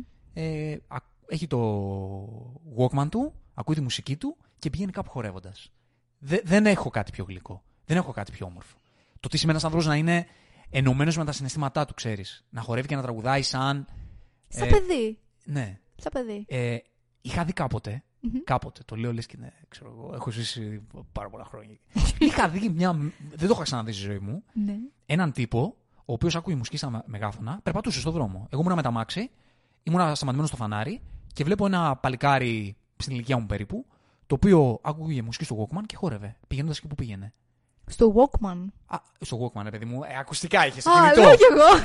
ναι, εντάξει, ε, εγώ Νομίζεις με τις όντως. ταυτίστηκα. Ζούσα στα 90s, ξέρω εγώ, οδηγούσα. Όχι. Ε, άκουγε μουσική, ρε παιδί μου. Ναι. Walkman εννοούσε ότι είχε ακουστικά. και Κατάλαβα, το κατάλαβα τι εννοείς. πήγαινε κάπου και χόρευε. Και τότε αυτό εκείνη τη στιγμή και λέω φίλε τι όμορφο. Τι όμορφο. αυτό το βλέπεις σε όντως. ταινίες. Και υπάρχει ένας άνθρωπος που το κάνει real life. Μπορεί κάποιοι να τον βλέπανε στον δρόμο και να τους φαινόταν γελίο αυτό. Εγώ τότε και μου φάνηκε. Πανέμορφο. υπέροχο, Υπέροχο. Λέω, βέβαια χορεύε καλά. Οπότε μπορούσα να φανταστώ ότι ήταν χορευτής ή κάτι τέτοιο και το ζούσε. Δηλαδή, ο- ο- χορεύε καλά. Τύπου δηλαδή μπορεί να ήταν επαγγελμάτο να ήταν. Δεν έχει να Ε, κάνει. actually χορευτής. Δεν έχει να Αλλά κάνει. ναι, όχι, δεν έχει να κάνει. Θέλω να πω ότι. Ε, Πώς το λένε, ε, μου φάνηκε τόσο όμορφο. Και, και μου ήρθε εκείνη, στο- εκείνη τη στιγμή στο μυαλό Quill. Και λέω, κοίτα να δεις. Εγώ δεν το κάνω αυτό. αλλά Αλλά υπάρχουν, θαυμάζω υπάρχουν. τόσο πολύ. Μου φαίνεται τόσο όμορφο όταν, όταν, όταν το κάνεις. Και ο Quill έχει αυτή την εξωστρέφεια, σαν ήρωας. Έχει τ- τα σκοτάδια του. Αλλά έχει αυτή την εξωστρέφεια. Ε, Πώς να σου το πω, ρε παιδί μου, κα- κατευθείαν νοιάζεται. Ήταν ο, ο λόγος που έβγαλε στην πρώτη ταινία ότι πάμε να δείξουμε ότι we give a shit. Ε, ήταν ένας ηγέτης με την τρυφερή έννοια. Μπορεί, να- και ξέρεις ποιο είναι το θέμα, ότι μπορεί η ιστορία να τον κάνει έτσι λίγο γελίο, λίγο γραφικό, λίγο αυτό που... Εγώ συμπάσχω με αυτό, δηλαδή μου φαίνεται γλυκό ότι, ότι παρουσιάζεται λίγο πιο γραφικός Να σου πω κάτι. Εμένα και δεν μου καραγκιόζης φαίνεται εντός πολλών Απλά εισαγωγικών. γλυκό μου. Φαίνεται και πάρα πολύ ανθρώπινο. Δηλαδή, σκέψτε το λίγο. Έχει υποστεί τόσα πράγματα. Και όλο αυτό μπορεί να είναι και σκέτη άμυνα, έτσι. Το χιούμορ, δηλαδή. Και απλά στιγνά να το δεις. Είναι μέσα στη ζωή. Ναι. Αυτός ο τρόπος ζωής. Αυτή η αντιμετώπιση των πραγμάτων. Ναι, και γιατί παρότι εκφραστικά είναι πολύ εξωστρεφής, έχει μια πολύ έντονη ισοστρέφεια. Ναι, Εντάξει, σωστά. ακούω τα τραγούδια του, η Σωστά. κασέτα μου, η μουσική μου, το πώς ε, η μητέρα του τη- τη- την κρατάει στη ζωή μέσα του, μέσα από τη μουσική. Κάθε φορά που είναι στο Ναι. σκάφος επίσης δεν μιλάει σε κανέναν, το έχεις παρατηρήσει. Ναι. Πάντα κάποιος πάει και τον βρίσκει. Είτε είναι η Μμμ. Γκαμόρα, είτε ήταν σε αυτή την ταινία ο Ντράξ. Μμμ. Δηλαδή έχει τη μοναχικότητά του. Ναι. Ε, οπότε ναι, αυτά είναι τα, τα πράγματα που γουστάρω στο Quill και όπως έλεγα, μπορεί να φα- φαίνεται έτσι, αλλά είναι ικανότατος. Δηλαδή, είναι και. Στο action είναι ικανότατος. Ναι, και είναι και βέβαια. ηγέτης. Και είναι και θαραλέος. Είναι θαραλέος το και πιο είναι και- σημαντικό. Είναι και. ξέρει να φτιάχνει σχέδια. Δηλαδή, το, το πλάνο Η απόδρασή που, του. που, φτιάξανε, που εγκλωβίσανε τον Θάνος στο Infinity War ήταν Α, δικό αυτό του. λες. Ναι, έχεις δίκιο. Το είπε, το λέει. Δικό μου πλάνο που ξεκινούσε στην αρχή ο Τόνι. Ποιος, ο Τόνι, ο, ο- το μεγάλο μυαλό του MCU. Ξεκινούσε να φτιάχνει ένα σχέδιο και του λέει. Ε, ε, καλό το σχέδιό σου, εκτός το ότι είναι χάλια. ε, οπότε θα, κάτσε να το σχεδιάσω εγώ. Και πέτυχε. Και θεωρούσα πάντα πολύ άδικο αυτό που του συνέβη μετά τον Infinity War. Που όλος ο κόσμος άρχισε. Θεωρήσει ότι ήταν όλο. Όλοι οι fans θεώρησαν Ναι. ότι έλα μωρό χαζός που διέλυσε το σχέδιο και θα είχαμε το, το Gauntlet, αλλά ε, ήταν χαζός. Και ο ίδιος, μου έκανε εντύπωση ότι ο ίδιος ο Γκάν μέσα στις άκρες βγήκε και είπε σε δηλώσεις του ότι δεν ήμουν σύμφωνος με αυτό που έγινε στο Quill, στο Infinity War. Το γεγονός ότι βάρεσε το Θάνο και αυτό ήταν ο λόγος που ο Θάνο απέδρασε και εξελίχθηκε η ιστορία και έγινε το Snap. Ε, γιατί εμένα μου άρεσε πάρα πολύ το πώς τον πλημμύρισαν τα συναισθήματά του για την Καμόρα εκείνη τη στιγμή. Ακριβώς. Και άρχισε να του δίνει μπουκέτα στη μούρη. Μα συγγνώμη, το ρεαλιστικό αυτό δεν είναι. Το ρεαλιστικό. Πάντα μιλώντας για Ναι. ρεαλισμό βάσει του context. Για αυτόν τον ήρωα. Ή για οποιοδήποτε ήρωα.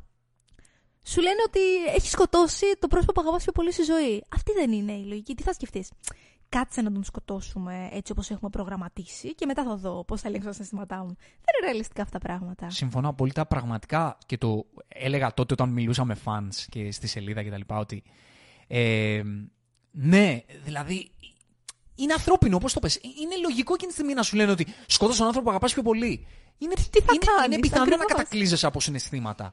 Εγώ νομίζω ότι ο Γκάν, ε, λέγοντας αυτό, νομίζω το είπε περισσότερο επειδή γνώριζε τι θα επακολουθούσε στους fans. Όχι επειδή ο ίδιος Ναι. δεν μπορούσε να το δικαιολογήσει μέσα του Ναι. σαν πράξη που θα μπορούσε να κάνει αυτός ο Οποιή, ήρωας. ναι, ναι, ναι, Περισσότερο κατάλαβα τι επειδή εννοείς. ήξερε και όντως συνέβη αυτό, ότι αυτός ο ήρωας έφαγε πολύ Πολύ hate. hate Ναι, ναι, ναι, για αυτό το ισχύει. λόγο. Έφαγε όντως. Έφαγε όντως hate. hate. κυριολεκτικό. Δηλαδή θυμάμαι στη σχολεία πραγματικά να λένε Τον όλοι έβριζαν, Άντο βλάκας, τον άντο έβριζαν. χαζός, άντο έτσι.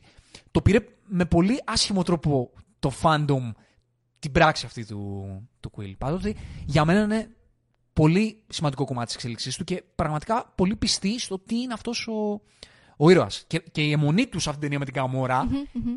το δικαιολογεί. Δηλαδή, Εν- εννοείται. αντιλαμβάνεσαι το πόσο σημαντική ήταν η σχέση του με την Καμόρα για αυτόν τον ήρωα. Ξέρεις τι μου άρεσε πολύ, το γεγονός ότι αυτή, αυτή τη σχέση δεν στην πέρασε ποτέ η ταινία, όπως είχαμε πει και, όπως είχες πει εσύ βασικά στο, στη δική σου εκπομπή, μέσα από σκηνές όπως το δείχνει στη Μούρη, σκηνές ίσως υπερβολικής, ε, ή δεν ξέρω, υπερβολικού συναισθήματος, ε, παθιασμένων φιλιών και αγκαλιών. Στο περνάει από, από τέτοιες μικροστιγμέ το πόσο σημαντική ήταν για τη ζωή του. Από το γεγονός ότι ήταν αιμονικό ε, μετά το θάνατο της δικής του ε, Γκαμόρα, από το γεγονός ότι πενθεί με τον τρόπο που πενθεί. Δηλαδή, σου δείχνει με πολύ πιο. πολύ πιο δραματικές στιγμές. Από ότι ναι, έλεγαν απλά συνέχεια ο ένα τον άλλον, Σ' αγαπώ, ή να ήταν ε, σε κάθε ταινία αγκαλιά ή οτιδήποτε τέτοιο. Ναι, ο Κουίλ ήταν ένας ήρωας ο οποίος το μεγάλο του σκοτάδι ήταν η απώλεια της μητέρας του και η απώλεια του πατέρα του, η απουσία μάλλον του πατέρα του. Και η Γκαμόρα ήταν το πρόσωπο το οποίο αγάπησε, ήταν το μοναδικό πρόσωπο που αγάπησε μετά τη μητέρα του. Ναι. Το αγάπησε πραγματικά, το αγάπησε βαθιά. Ακριβώς. Πέραν από την αγάπη που είχε για την ομάδα του, για τους Guardians, το αγάπησε βαθιά. Οπότε όταν χάνεις και αυτό το πρόσωπο, ε, είναι λογικό να είσαι ξέρεις, στη φάση ότι όποιος αγαπάω πεθαίνει. Ναι, Πέθανε και, ο- ακριβώς. είχε πεθάνει και ο γιον του στη δεύτερη ταινία. Ακριβώς. Οπότε μετά το θάνατο τη Γκαμόρα δεν του είχε μείνει τίποτα. Και του είχαν μείνει οι Guardians, και αυτά είναι η εξέλιξη της τρίτης ταινίας. Ότι συνειδητοποίησε ότι, ωραία, έχασα τη μάνα μου. Έχασα την Γκαμόρα. Έχασα και το γιον του. Έχω όμως ακόμα ανθρώπους δίπλα μου να με αγαπάνε και θα έπρεπε να είμαι εντάξει με αυτό. Θα έπρεπε να προχωρήσω γιατί έχω ακόμα ανθρώπους να με αγαπάνε. Σε αυτή τη συνειδητοποίηση νομίζω ήρθε στην τρίτη ταινία. Αυτό ήταν το τελευταίο επίπεδο της εξέλιξής του. Και σε αυτό βοήθησε πολύ και η Μάντη που την αναφέραμε πριν. Που ήταν εκείνη που του έκανε και την προτροπή για τον παππού του στην γη. Και το γεγονός ότι μπορεί όντως γενικότερα να έχει και σε αυτόν τον πλανήτη ανθρώπους που τον ψάχνουν. Mm-hmm. Ε, σε ό,τι έχει να κάνει με εξέλιξη του Quill, το είπε πολύ ωραία. Έκανε ένα review της ιστορίας του Quill μόνος στο Gun. Το έβλεπα τώρα συνεντεύξεις και το είδα και ήταν πολύ όμορφο. Που είπε ότι η πρώτη ταινία ήταν για τη μάνα, η δεύτερη ταινία ήταν για τον πατέρα και η τρίτη ταινία ήταν για τον εαυτό του. Για τον Τι εαυτό. ωραίο. Πάρα πολύ ωραίο. Η πρώτη ταινία πάλευε να έρθει στην, ε, στο να καταφέρει να ξεπεράσει την απουσία της μητέρας του. Είχε το, το δώρο, στο, το πακέτο που του είχε δώσει και δεν τόλμαγε να, να, τα, να το ανοίξει γιατί δεν ήθελε να προχωρήσει.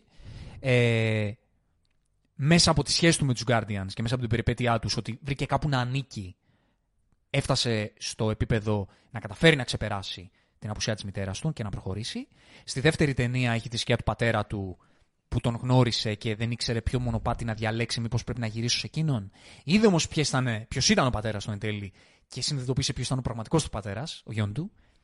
Ε, χάθηκε κι αυτός, όμως η, η, η απουσία του, ε, η, ε, ο χαμός του τον εξέλιξε μέσα του και τον έκανε να δεθεί ακόμα περισσότερο με τους Guardians και με την Καμόρα Ναι. στο Infinity War. Έχασε την Καμόρα, έχασε και αυτήν, οπότε η ιστορία του, ε, θεωρητικά μετά το τέλος δηλαδή του 2, η ιστορία του Star-Lord θα μπορούσε να έχει κλείσει. Αλλά επειδή υπήρξε αυτό το βήμα στο Infinity War και στο Endgame που την έχασε, μετά η ιστορία του πήρε μια... άνοιξε ένας άλλος δρόμος για την ιστορία του. Ξανά άνοιξε και εδώ σε αυτήν την ιστορία ξανακλίνει. Ακριβώς. Και κλείνει με το να.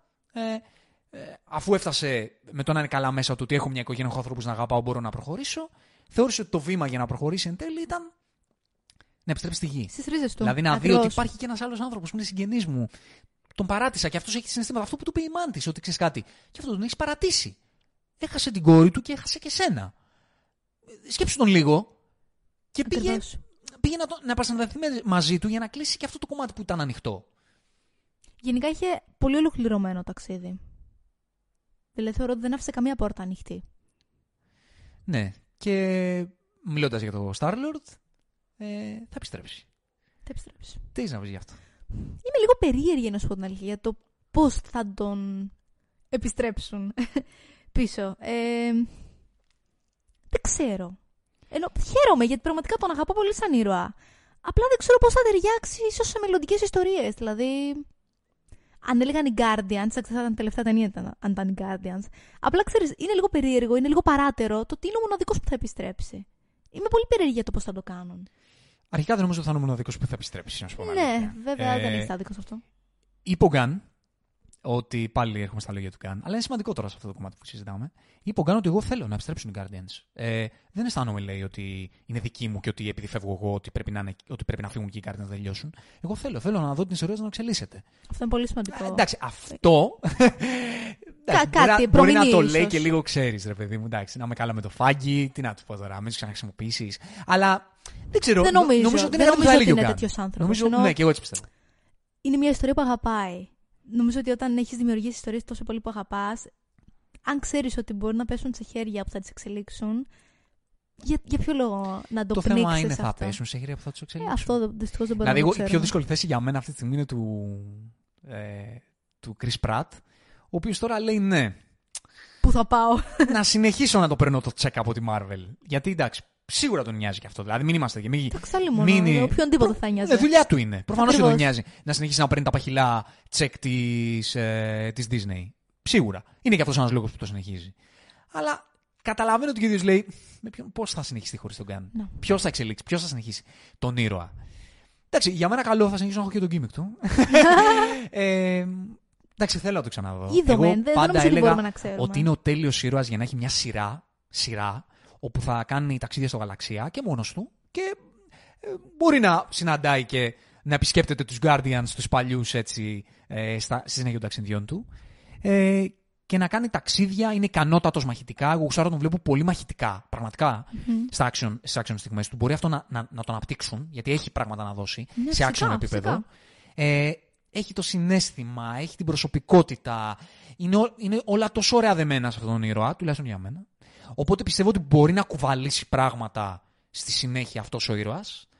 Εντάξει, δεν μπορώ να πω τώρα, να μιλήσω τώρα για τη δουλειά του Chris Pratt. Θεωρώ ότι απλά ε, έλεγε ο Chris Pratt ότι είχε φάει απίστευτες πόρτες από το MCU, πήγαινε σε κάθε casting Σοβαρά. και σε κάθε casting έτρωγε πόρτα. Του είχε μεγάλους ρόλους.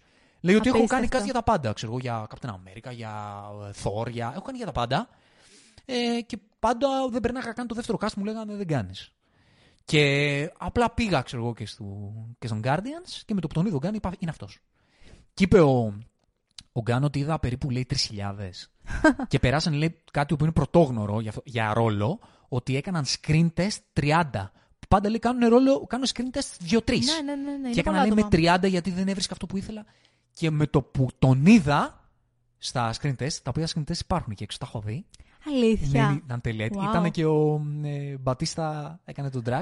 Έλα. Τον είχε ήδη κάνει cast. Τρομερό, αυτό πρέπει να Και, το δω. και ήταν μαζί. Ναι. Δηλαδή, σκηνή που κάνανε ήταν μαζί. Και με τον είδα, λέει, ήταν αυτός. Νομίζω ότι στην περίπτωση του Chris Pratt, όλοι οι πλανήτες ήρθαν στο κατάλληλο σημείο και πήρε ο κατάλληλος άνθρωπος τον κατάλληλο ρόλο. Δεν ξέρω τι θα ήταν στο άλλο χωρίς τον Chris Pratt. Εγώ τον λατρεύω, υποκριτικά τον Chris Pratt. Τον λατρεύω σαν ηθοποιό. Ό- Ό,τι κάνει μου αρέσει. Έχει αυτή μια γλυκύτητα που με αγγίζει. Γεν- Σε ό,τι κάνει. Ε, Ξέρεις τι, σε περνάει αυτό το τόσο, ρόλο- περνάει τόσο πολύ συνέστημα, ακόμη και με τις εκφράσεις του, που μερικές φορές νιώθεις ότι δεν υποκρίνεται καν. είναι ρε παιδί μου, ξέρεις, αυτός ο good guy Να. ε, που τον θες για φίλος σου. Ναι, ναι, ναι, ακριβώς. Τον θες για φίλος σου. Ε, τουλάχιστον εγώ. Οπότε, εγώ θέλω πολύ να το ξαναδώ. Ε, μου άρεσε που θα υπάρχει συνέχεια, να πω την αλήθεια. Απλά, ποιος θα τον αναλάβει αυτό το πράγμα. Φοβάμαι λίγο, αλλά. Θα δούμε, ας είμαστε αισιόδοξοι. Ναι. Α, ναι, τουλάχιστον Ε, αυτή την ελπίζουμε περίπτωση. να- επειδή να τον δούμε δεν έτσι όπως τον εμπιστεύομαι θέλουμε. το MCU αυτή τη στιγμή καθόλου. Μακάρι όμω. Γιατί το λες αυτό; μακάρι όμω. Εντάξει, να σου πω κάτι, όλα κάνουν τους κύκλους τους. Δεν. Ε, να το πάμε τώρα στη Marvel, να κάνουμε αυτό το, το βήμα. Ας, ας μην γίνει Όχι. έτσι. Ε, πες την πρόταση που θες, αλλά ας μην το θα, θα, ανοίξουμε πάρα αυτό πολύ το γρήγορα θα το κύκλο. πω. Πολλοί λένε Α, αυτή είναι η καλύτερη ταινία που έχει κάνει η Marvel ε, μετά το Phase 4. Όχι, διαφωνώ. Διαφωνώ, δεν είναι ταινία της Marvel αυτό. Είναι ταινία του Gunn. Ε, ναι, μεν είναι. επι- επειδή το είπε και ο Gunn, και να το πούμε, ε, at the first place ήταν ιδέα του Φάγκη να φέρει αυτή την ομάδα. Ήταν ιδέα του Φάγκη να την αναλάβει ο Gunn. Δηλαδή, η γέννησή της προέρχεται από το Φάγκη και μπράβο του. Γενικά, ό,τι έκανε ο Φάγκη για μένα στον Infinity Saga μου άρεσε. Συμφωνώ δηλαδή, απόλυτα. εγώ αυτή τη στιγμή, ε, για όσους μ' ακούτε τις εκπομπές, δεν είμαι ενάντια στο Φάγκη γενικά. Ό,τι έκανε ο Φάγκη μέχρι τον Infinity Saga με full μαζί του. Ε, τώρα έχει πάει αλλού το πράγμα. Αλλά να πω ότι, για να κλείσω αυτό το κομμάτι, ότι παρόλα αυτά, μετά το τέλος του Infinity Saga, δεν μπορούν να το δώσουν credit στη Marvel την επιτυχία αυτής της ταινίας. Αυτή η επιτυχία αυτής της ταινίας είναι επιτυχία του Gunn. Νομίζω αυτό φαίνεται ξεκάθαρα από την άποψη ότι δεν βλέπεις αυτή την ταινία και λες «Α, Marvel, τωρινή». Ναι. Οπότε επειδή πολλά, πολλοί ξεκινάνε τη συζήτηση για αυτήν την ταινία σαν «Α, ε, Ναι, έτσι, η ακού- πρώτη, η ακούστηκε καλύτερη πολύ ταινία, αυτή η πρόταση, Ε, όπως δεν την θέλω να το είπες. πάω εκεί, διαφωνώ, δεν θα δώσω credit στη Marvel για αυτή την ταινία.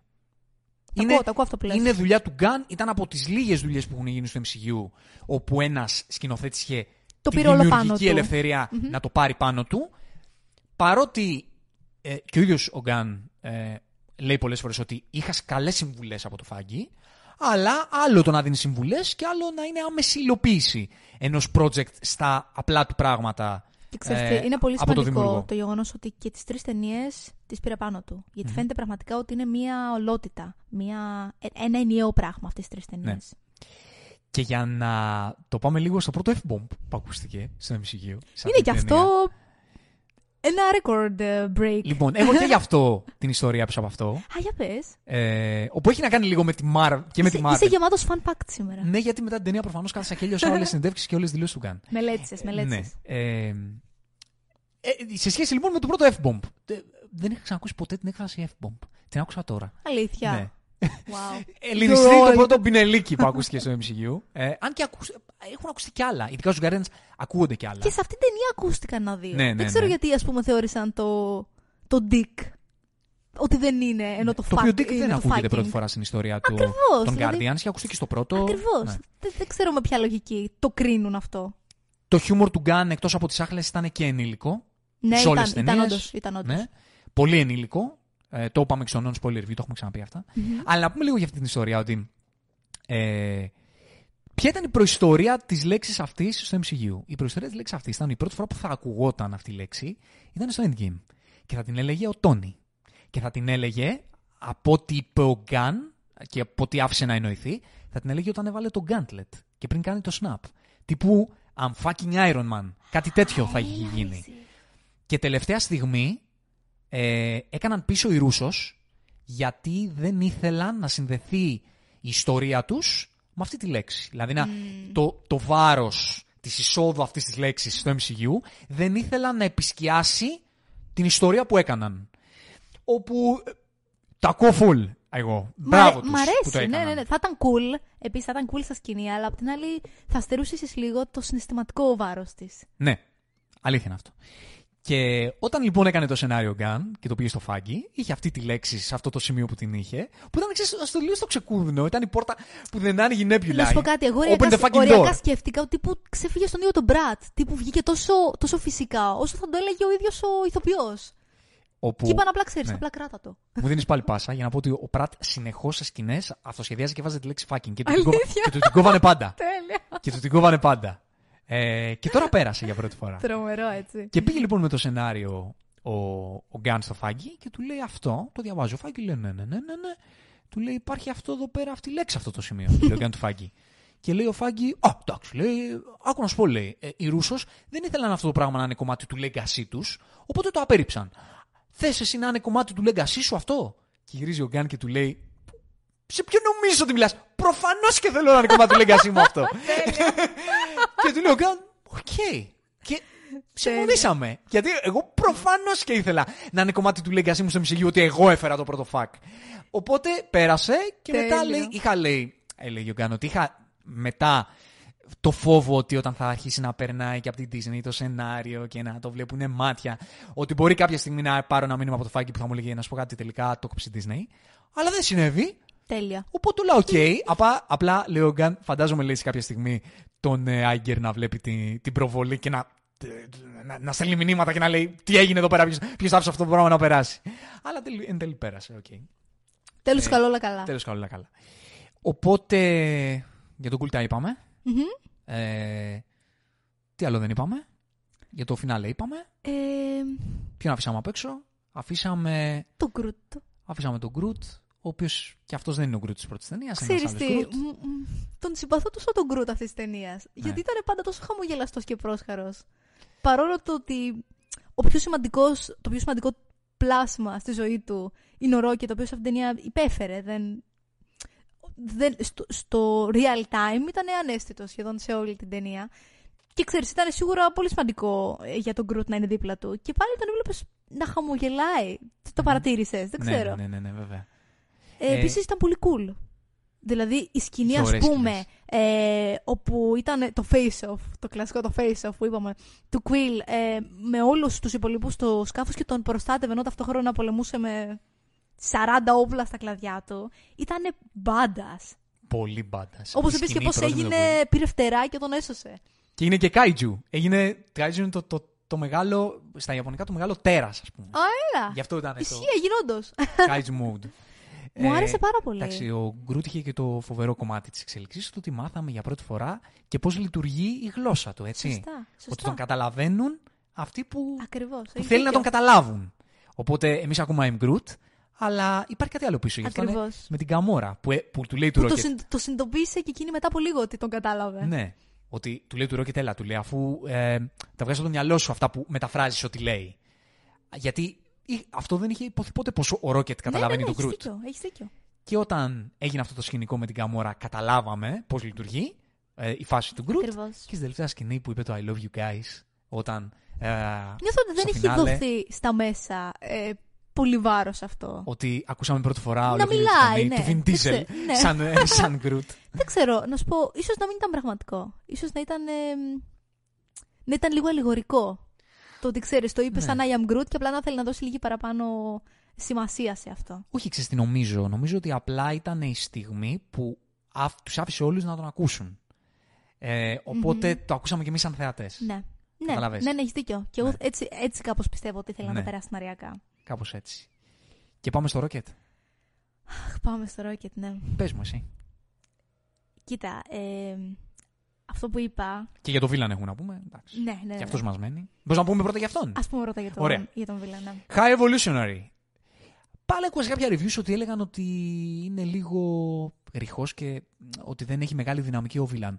Για μένα είναι ο καλύτερος Βίλαν από τις τρεις ταινίες του, των Guardians και από τους καλύτερους MCU. Να σου πω κάτι. Θεωρώ ότι είναι, έχει πάρα πολύ. ο- ο- όχι ωραία. Ωραία κίνητρα για villain. Δηλαδή, είναι μια. ε, έχει ένα god inferiority. Ε, το οποίο μου φαίνεται τέλειο. Δηλαδή, το γεγονός ότι λέει Δεν έχετε Θεό, θα είμαι εγώ Θεός σας. Θα φτιάξω εγώ την τέλεια κοινότητα. Μου φαίνεται πάρα πολύ ωραίο σαν concept για έναν villain. Και ο τρόπος που το κάνει, ο τρόπος που το περνάει, με το γεγονός ότι λέει Δεν είσαι τέλειοι, βόμβες. Πάμε στον επόμενο πλανήτη, στην επόμενη κοινωνία δείχνει και πόσο αδίστακτος και αμήλικτος είναι. Δηλαδή, εμένα μου έβγαλε την, ε, τη δύναμή του ψυχικά, το mentality του ως villain. Εντάξει, και από άποψη ικανοτήτων φαίνονταν παντοδύναμος, εκτός από το ήταν πανέξυπνος, αλλά δεν βασίζομαι τόσο πολύ σε αυτό, γιατί ξέραμε ότι κάπως στη μάχη θα, εντάξει, θα, θα ητούταν. Αλλά μου άρεσε πάρα πολύ το mentality που είχε. Για villain πάντα μιλώντας, έτσι, σύμφωνα με αυτά που κάνει. Παρεξηγητό. Ε, εντάξει, εμένα μου άρεσε πάρα πολύ. Μου άρεσε και θεματικά. Το πώς είναι ο δημιουργός και το δημιούργημα και θέλει να είναι τέλειο και δεν βρίσκει. Ξέρεις, η προσωπικότητα που δεν, δεν αντιλαμβάνεται συνέστημα. Ξέρεις ποιο Τον ήταν το νοιάζει καλύτερο με μόνο- αυτό που ναι, είπες με ναι. τον δημιουργό, συγγνώμη που στο διακόπτω. Το πώς δεν μπορούσε να, να το διαχειριστεί το γεγονός ότι κάποιο δημιούργημά του ήταν καλύτερος από αυτόν. Δεν ξέρω, μου φάνηκε, Φόνος. ν- ν- μου φάνηκε το υπέροχο το υπέροχο σεναριακό μήνυμα αυτό το πράγμα. Ή το γεγονός που λέμε ότι ξέρεις πολλές φορές ο δάσκαλος, ο μαθητής ξεπερνά τον δάσκαλο. Δεν είναι ακριβώς αυτό εδώ, αλλά ξέρεις, βασίζεται σε αυτό. Μου φάνηκε υπέροχο το γεγονός ότι δεν μπορούσε να το διαχειριστεί αυτό. Υπέροχο και ξέρεις το κάνει ακόμα πιο έτσι μυστήριο. Ότι προσπαθούσε να τους κάνει έξυπνους. Ναι, ναι, δηλαδή ναι, ήταν έχεις αυτός ο δίκιο, σκοπός έχεις δίκιο, του. έχεις Αυτή δίκιο. αυτό έλεγε τελειότητα. Προσπαθώ να τους κάνω. Γιατί στην πρώτη, Τέλειους. τέλειους, στην πρώτη περίπτωση των δημιουργημάτων του ήταν έτσι, ε, πώς το λένε, ε, ήταν βία. Ναι. Οπότε δεν μπορούσαν να κάνουν ένα τέλειο πλανήτη. Γιατί αυτός ήθελε να φτιάξει ένα τέλειο πλανήτη, μια τέλεια κοινωνία. Ναι. Ωραία. Στην αρχή ήταν βίαιη. Δεν, δεν μπορούσε να δημιουργηθεί τέλεια κοινωνία με βία πλάσματα. Έτσι. Μετά τους έκανε ειρηνικούς, θεώρησε ότι αυτό θα δημιουργήσει τέλεια κοινωνία και εν τέλει αυτό που κατέληξαν να είναι, είναι είχαν μια ήταν- αυτό το, τα πλάσματα που έφτιαξε είχαν μια κοινωνία που έμοιαζε με την ανθρώπινη κοινωνία. Ακριβώς, ακριβώς. Δηλαδή αυτό Υπήρχε, πέτυχε. υπήρχε και πάλι εγκληματικότητα, δηλαδή στην ουσία δημιουργήσε την ανθρώπινη λογική, την ανθρώπινη. το ανθρώπινο mentality. Ναι. Δηλαδή είναι, είναι ειρηνική, αλλά. Ξέρεις Αυτό. τι, δεν είναι τέλειη. Αυτό. Είναι, είναι φυσιολογική, ας πούμε. Γιατί και το να ήθελε ανθρώπους που απλά ήταν πάντα ήρεμοι και σαν, ε, σαν φυτά δεν ήταν τέλειο, θα ήταν άρρωστο. Ναι. Αυτό που ήθελε είναι να είναι απολύτως ειρηνικοί και να μπορούν να είναι και intellectual, να πάνε μπροστά τον κόσμο. Δηλαδή ήθελε να είναι όσο το δυνατόν πιο έξυπνοι, αλλά όχι να είναι πιο έξυπνοι από αυτόν. Ακριβώς. Γιατί εκεί, εκεί βάζει τα όρια του. Ακριβώς. Δηλαδή α- αυτό κάνει τρομερή τη, τη ψυχοσύνθεσή του για αυτό που ήθελε να πετύχει. Ακριβώς. Ε, οπότε με αυτό μου φάνηκε τρομερά ενδιαφέρον. Μ' άρεσε το πόσο κρούλ ήταν. Πόσο. Ναι, ναι, ναι, ναι, ναι. Ανατείναξε ένα πλα... Αυτά τα πλασματάκια που είδαμε πέθαναν όλοι. Ξέρω από Όλοι, κάποιους όλοι, όλοι, που όλοι, κατάφεραν να σώσουν. Όλοι γίνανε στάχτη. Συνήθω που μιλάει τι έκανε αυτό ο Βίλαν σε αυτή την ταινία. Πόσο Δημιούργησε σκοτεινό είναι αυτό το μια πράγμα που γη έκανε. Και την κατέστρεψε. Και την κατέστρεψε. Δηλαδή αυτό και μόνο. Τύπου Death Star. Ναι. ε, Fact. Απί, απίστευτο. Και, επειδή- πόσα τέτοια έχει κάνει, έτσι. Πόσοι τέτοιοι πλάνητες έχουν προπάρξει. Το πώς είπες στο Ρόκετ ότι τι νομίζω ότι είσαι προϊόν της τέλεια κοινωνίας. Όχι. Εσύ, Πόσο σκληρός πω, ήταν. Πώς πω, θέλανε. πω. Πώς, όταν του είπανε τι να κάνουμε με τα πλασματάκια αυτά που έχουμε φτιάξει. Και γυρίζει και τους κοιτάει. Τρομερή Από- δουλειά. Από, αποτέφρωσε του τα τέτοιο Ιότζι. είπε. πολύ ωραίος το οποίος ήταν και στο Peacemaker. Καταπληκτικός. Μου αρέσει πάρα πολύ ο τύπος. Και άμα τον δεις συνεντεύξεις είναι τόσο γλυκός άνθρωπος. Αλήθεια, Και, έλα. και Δεν τον έχω ήταν παρακολουθήσει, να σου πω. σατανικός. Ήταν πολύ ωραία η δουλειά του. Που γυρίζει και λέει με αυτό το απαθέ βλέμμα. Κάψτε τους. Ναι, Τι μου απασχολείτε με αυτό το πράγμα. Είναι απλά αντικείμενα. Δε- δεν έβρισκε. ξέρεις, α, δεν έβρισκε ψυχή και συνέστημα μέσα σε τίποτα. Ήταν Ναι, όλα και για αυτό, εκείνον αυτό το έδειξε ε, και με τι πράξει του. μηχανισμοί. Είχε την αντίληψη για τη ζωή. Βλέπεις, αυτό ήταν η ιστορία αυτού του τύπου. Ότι η αντίληψή του για τη ζωή ήταν μηχανική. Δεν μπορούσε να δει Ναι, το και συνέστημα. μα, μέχρι στο τέλος, που λίγο πριν τον ε, σκοτώσουν, του είχαν βγάλει και τη μάσκα. Μάσκα, σαν το προς... ναι, μάσκα πρόσωπό του, κάτι σαν διάμεσο. Που λέει, για, για ποιο λόγο θέλετε να με σκοτώσετε; Το μόνο που ήθελε είναι να τα κάνω όλα τέλεια. Ναι. και του λένε ότι δεν θες να κάνεις λατέλη, απλά δεν σ' άρεσαν έτσι όπως ήταν. Ακριβώς. Ναι. Γιατί δεν μπορούσε να δει Γενικά θεωρώ ότι ε, την αγάπη πίσω από τον κόσμο. πέρασε τόσα απίστευτα σημαντικά μηνύματα η συγκεκριμένη ταινία. Και το πιο σημαντικό από όλα είναι ό,τι αφορά τα ζώα, την κακοποίηση των ζώων, τους πειραματισμούς στα ζώα, ε, οτιδήποτε αφορούσε τα, τα άλλα τρία πλασματάκια που έγιναν φίλοι του, ε, τον Tiffs, ε, Τη Φλόρ. την Λάιλα και την Φλόρ, με κατακρεούργησαν συναισθηματικά. Ήταν το κομμάτι που μπορούσα να διαχειριστώ σε αυτήν την ταινία. Ήξερα ακριβώς τι έρχεται από όταν πρωτοσυστήθηκαν αυτά τα Και πλασματάκια. πάμε στο Rocket, πες τα. Ναι. Ντα- Εντάξει, δεν αφορά. Είναι, συ- ναι, Πάμε και εκεί είναι, όμως, είναι πάμε. συνυφασμένο με τον Ρόκετ αυτό. Ε, με πλήγωσε πάρα πολύ. Και με πλήγωσε πάρα πολύ επειδή τα έβλεπες ότι ήταν ατελή αυτά τα πλασματάκια. Ήξερες τι θα έρθει. Δηλαδή, δεν ήταν όσο έξυπνος όσο ήταν αυτός. Δεν ήταν ε, όμορφα. Δεν ήταν τέλεια από καμία άποψη. Τέλεια από την άποψη που τα ήθελε εννοώ ο δημιουργός του. Ε, και όπως είπαμε. Δεν θυμάμαι αν αυτό το το είπαμε στο προηγούμενο ή στο είπα ε, όταν ήμασταν μόνοι. Μου άρεσε πάρα πολύ το πώς αυτά τα πλασματάκια τους έδωσε σεναριακά διαφορετική νοημοσύνη. Δηλαδή ήταν από το σχεδόν ε, όση ενσυναίσθηση έχει ένας άνθρωπος που ήταν η Λάιλα, στα λίγο πιο κάτω επίπεδα που ήταν ο Τίφσο που ήξερε ότι σκέφτεται, αλλά δεν σκεφτόταν κάτι ιδιαίτερο. Μέχρι την Φλόρο που στην ουσία ήταν, είχε απλά συναισθήματα, δεν... Έλεγε απλά λεξούλες, δεν ξέρω πώς. Ήταν σαν ένα νηπιάκι, ας πούμε, ε, ε, intellectually. Με συγκίνησε τόσο πολύ αυτή η ιστορία και το γεγονός ότι ήταν και σεναριακά ε, η αφορμή έτσι ώστε ο Ρόκετ να θέλει να εκδικηθεί, να θέλει να φύγει από εκεί πέρα, να, να γίνει ορμητικός, να γίνει επιθετικός. Ήταν το, ήταν το τέλειο σενάριο για μένα η, η ύπαρξη αυτών των πλασμάτων. Και αυτό που στην ουσία έδειξε η ιστορία αυτών των πλασμάτων ήταν ότι όλα τα πλάσματα έχουν αξία. Ναι, ναι, σωστά. Σε αντίθεση σωστά. με το πώς έβλεπε τα πράγματα ο villain της ταινίας, ο High Evolutionary, και ήθελε απλά την τελειότητα και ήθελε την εξέλιξη να είναι ικανή, να είναι όμορφη, να είναι, να είναι, να είναι.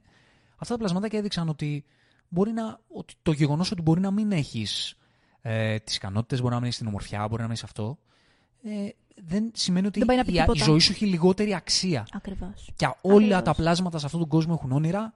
Όλα τα πλάσματα. Εντάξει, όλα έχουν όνειρα. Όλα έχουν ένα δικαίωμα και, Στη ζωή. και είναι- έχουν, την- υπάρχει ίδια σημαντικότητα σε όλα τα πλάσματα το να, το να μπορούν να ζήσουν τη ζωή. Ακριβώς. Και αυτά τα πλάσματα που είχαν και μια νοημοσύνη έκαναν όνειρα. Ε, the Να δουν τον beautiful- ουρανό. The beautiful sky που έλεγε ο Ακριβώς. Rocket. Να, να, να ταξιδέψουμε στον όμορφο ουρανό. Τι, τι, πόσο ομορφότερο έτσι εικόνα ονείρου για τη ζωή την ίδια. Είχαν αυτά τα πλασματάκια όπως όλοι, όλοι οι άνθρωποι έχουν. Και για τα φυλακισμένα πλασματάκια ακόμη περισσότερο. Γιατί, ξέρεις, μερικές φορές δεν το σκεφτόμαστε, αλλά και το να έχεις ένα, ένα ζωάκι μεγαλωμένο σε ένα κλουβί, μερικές φορές ε, μπορεί να, ξέρεις, σ- στο δικό του κόσμο κάτι τέτοιο να ονειρεύεται. Να ονειρεύεται, κατάλαβες τι εννοώ. Μμμ. Ακριβώς. Άρα, Την ελευθερία. με, μ, πραγματικά με, με έθλιψε τόσο πολύ η ιστορία τους και η κατάληξή τους. Ήταν μια πολύ ωραία side ε, έτσι, θεματική, η οποία δεν ήταν βασικά τόσο side, γιατί είχε να κάνει πολύ και με το Rocket. Ναι, ναι, θεωρώ ήταν το τέλειο βήμα έτσι ώστε να δούμε την εξέλιξη του ήρωα. Ήρθε η ώρα λοιπόν να πιάσουμε το Rocket, ο οποίος είναι το κεντρικό πρόσωπο της ιστορίας, όπου φανερώθηκε έτσι, πιο, πιο άμεσα ότι είναι το κεντρικό πρόσωπο της ιστορίας εξ αρχής, γιατί ε, εξηγήσε κιόλας ο James Gunn ότι σημαίνει πολλά για εκείνον αυτός ο ήρωας, γιατί από την πρώτη στιγμή όταν του πρότειναν να κάνει το project αυτό και του φάνηκε λίγο κάπως, στην αρχή λίγο αντέδρασε, ε, έχει πει στον Φάγκη, ότι α, μέσα στους Avengers, ξέρεις, όλα τα απίστευτα πράγματα που γίνονται στο Infinity Saga, εμείς τώρα να πάμε με μια ιστορία με ένα ρακούν που μιλάει και ένα δέντρο. Και μετά το ξανασκέφτηκε και λέει, και αν να το κάνω αυτό, πρέπει σε αυτό το ραγούν που μιλάει να δώσω μια ιστορία, να, να βγάλω μια αλήθεια. Για ποιο λόγο μιλάει, τι συμβαίνει ε, με τον ήρωα αυτό. Οπότε με άξονα αυτό να άρχισε να χτίζει την ιστορία των Guardians και παρότι μπροστά έβγαινε ο Quill πάντα και ο Star-Lord στις προηγούμενες, στις προηγούμενες ταινίες, φαινόταν από πίσω ότι ήταν ένας σημαντικός ήρωας ο Rocket. Και είχα πει και στις προηγούμενες εκπομπές ότι θεωρώ ότι ο, η ιστορία του Rocket είναι το καλύτερο character study που έχει κάνει το MCU, ίσως μαζί με, το, με τον Iron Man, γιατί ήταν χωρίς, να, χωρίς exposition, χωρίς να μας πει πράγματα για το background του, που τώρα η ταινία αυτή μας τα έδωσε, μας είχε δώσει ιστορία να καταλάβουμε τι ζητήματα είχε ο ήρωας, μας είχε δώσει να καταλάβουμε το τραγικό παρελθόν του, ότι δεν έχει ταυτότητα, ότι δεν ξέρει ποιος είναι, ότι επειδή έχει γνωρίσει το, τη ζωή με ένα πολύ σκληρό πρόσωπο, νομίζει ότι η ζωή είναι αυτό, οπότε η αντίδρασή του και η άμυνα του είναι αυτή η συμπεριφορά, ο- ε, που τον δυσκολεύει να συνάψει δεσμούς με τους, με τους Guardians. Οπότε οι συνειδητοποίησεις που περνάει μέσα στις προηγούμενες ε, ταινίες φτάνοντας στο φινάλε είναι που στο τέλος τον κάνουν να γίνει ένα με την ταυτότητά του, να την αποδεχθεί, να την αγκαλιάσει και να λυτρωθεί μέσα από αυτή. Είναι πάρα πολύ ωραίο το πόσο ομαλά έγινε αυτή η μετάβαση, γιατί και στην πρώτη και στη δεύτερη ταινία έχει έτσι αντίστοιχες συνειδητοποιήσει για το ότι πλέον ανήκει ε, σε μια οικογένεια, ανήκει σε ένα σύνολο. Αλλά στην τρίτη ταινία αποδέχτηκε και το ίδιο το παρελθόν. Το οποίο είναι. Είναι αυτό που τον έκανε αυτό που είναι. Γι' αυτό λόγο έχει και ιδιαίτερο βάρος το γεγονός ότι στο τέλος ε, λέει και ο ίδιος ότι είμαι I'm Rocket the Raccoon. Δηλαδή πλέον γίνεται ένα με αυτό που είναι. Κάτι το οποίο στις προηγούμενες ταινίες το θεωρούσε προσβολή κιόλας. Ναι, και σε αυτή την ταινία έξυπνα ο Γκάν πετάει την ατάκα πάλι του Ρόκετ στον Κουίλ ότι μη, σου έχω πει κάτω φορές μη με λες ρακούν. Ναι. Δεν είμαι ρακούν. Ναι. Τι είναι το ρακούν, δεν ξέρει κιόλας. Ακριβώς. Τι είναι το ρακούν. Ακριβώς. Οπότε σε αυτή την ταινία και γνωρίζει τι είναι, και όχι μόνο αυτό, α- αγκαλιάζει και αυτή την προέλευση. Δηλαδή, αγαπάει το είδος του. Γιατί το βλέπει στην αρχική του μορφή, έρχεται πρόσωπο με πρόσωπο Πόσο σημαντική αυτή, αυτή η σκηνή. και υπέροχο το πλάνο έτσι. Που έρχεται τα ρακουνάκια και πλησιάζουν τη μουσούδα του. Δηλαδή, αυτή η ένωση. Είναι, είναι Ότι πανέμορφο. επέστρεψε στο είδος του. Και μετά που τα παίρνει όλα αγκαλιά για να τα σώσει. Ναι, ήταν το σημείο που λέω ότι όταν έγινε αυτό, λέω. Get- get it Αν κάνει together. όλα καλά, δεν δεν θέλω να μην δεν καταλήξει όμορφα αυτό. Ισχύει αυτό. Ισχύει. Ευτυχώς κατέληξε όμορφα. Ναι, ευτυχώς κατέληξε όμορφα. Εντάξει, ο Ρόκετ είχε υπέροχες στιγμές και στις προηγούμενες ταινίες. Η αγκαλιά, αυτό το χάδι του Ντράξ όταν έχασε τον Γκρουτ. Ε, το δάκρυ του στο, στο τέλος του Volume 2, όπου είδε τους, τους Ravengers να επιστρέφουν για το Yondu, που ο Yondu ο ίδιος του είχε πει ότι είμαστε ίδιοι, ότι επειδή έχουμε το ίδιο σκοτεινό background, Ακριβώς. και, και οι δύο έχουμε αυτή την αντανακλαστική συμπεριφορά να είμαστε εχθρικοί προς όλους για να καλύψουμε τη, ε, το κενό που έχουμε μέσα μας και την ε, κρίση ταυτότητας που έχουμε. Και επειδή είδε ότι οι φίλοι του Γιόντου, παρότι είχαν μια ιδιόμορφη σκε- σχέση, ήταν εκεί στα σημαντικά μαζί του, στο να τον τιμήσουν δηλαδή μετά το τέλος του, έτσι και εκείνος γνώρισε ότι μπορεί να υπάρξει στη ζωή και κάτι όμορφο εκεί έξω. Και ότι Ναι. αν ανοιχτεί, αν ανοίξει την καρδιά του στην ομάδα του, μπορεί να πάρει εν τέλει αγάπη. Αυτό είναι το υπέροχο κομμάτι. Να πάρει της και να τρίτης δώσει ιστορίας. αγάπη. Ναι. Και παρότι στην τρίτη ταινία τον βλέπουμε όπως ξεκινάει κιόλας με εκείνον κεντρικό άξονα και το creep, όπως είπαμε την πρώτη σκηνή, να έχει ακόμα αυτή την κρίση ταυτότητας, να μην έχει, να μην έχει ε, αυτό το πράγμα ε, ε, κλείσει μέσα του. Να παραμένει πληγή. Παρότι ε, συνειδητοποίησε ότι okay, με αυτή την ομάδα μπορώ να πάρω όμορφα πράγματα, αλλά η- παρέμενε η πληγή της ταυτότητάς του. Και κλείνοντας την ιστορία με τον δημιουργό του, ε, στην ουσία ήρθε η λύτρωση. Ξέρεις τι, νομίζω ότι επίσης η λύτρωση ήρθε με το γεγονός ότι γύρισε και είπε, αφού ξύπνησε και τον έσωσαν, ότι δεν θα τρέξω πια. Και πήγε να βρει τον, τον δημιουργό του και στην ουσία να τον, να τον καταστρέψει, να τον εκδικηθεί, δεν ξέρω ποια είναι η σωστή λέξη. Δηλαδή νομίζω ότι η λύτρωση ήρθε και από το γεγονός ότι πλέον δεν έτρεχε μακριά του. Γιατί ποτέ ότι έφυγε για να σωθεί. Άρα ξέρεις πάντα έτρεχε όπως και να το κάνεις. Αυτό ακριβώς τον αντιμετώπισε. Αντιμετώπισε το παρελθόν του. Και με, Ακριβώς. και με, και με αυτή την έτσι, με αυτό το face-off. Ε, Βρήκε ειρήνη, βρήκε, Βρήκε ειρήνη. βρήκε τη γαλήνη μέσα του. ναι.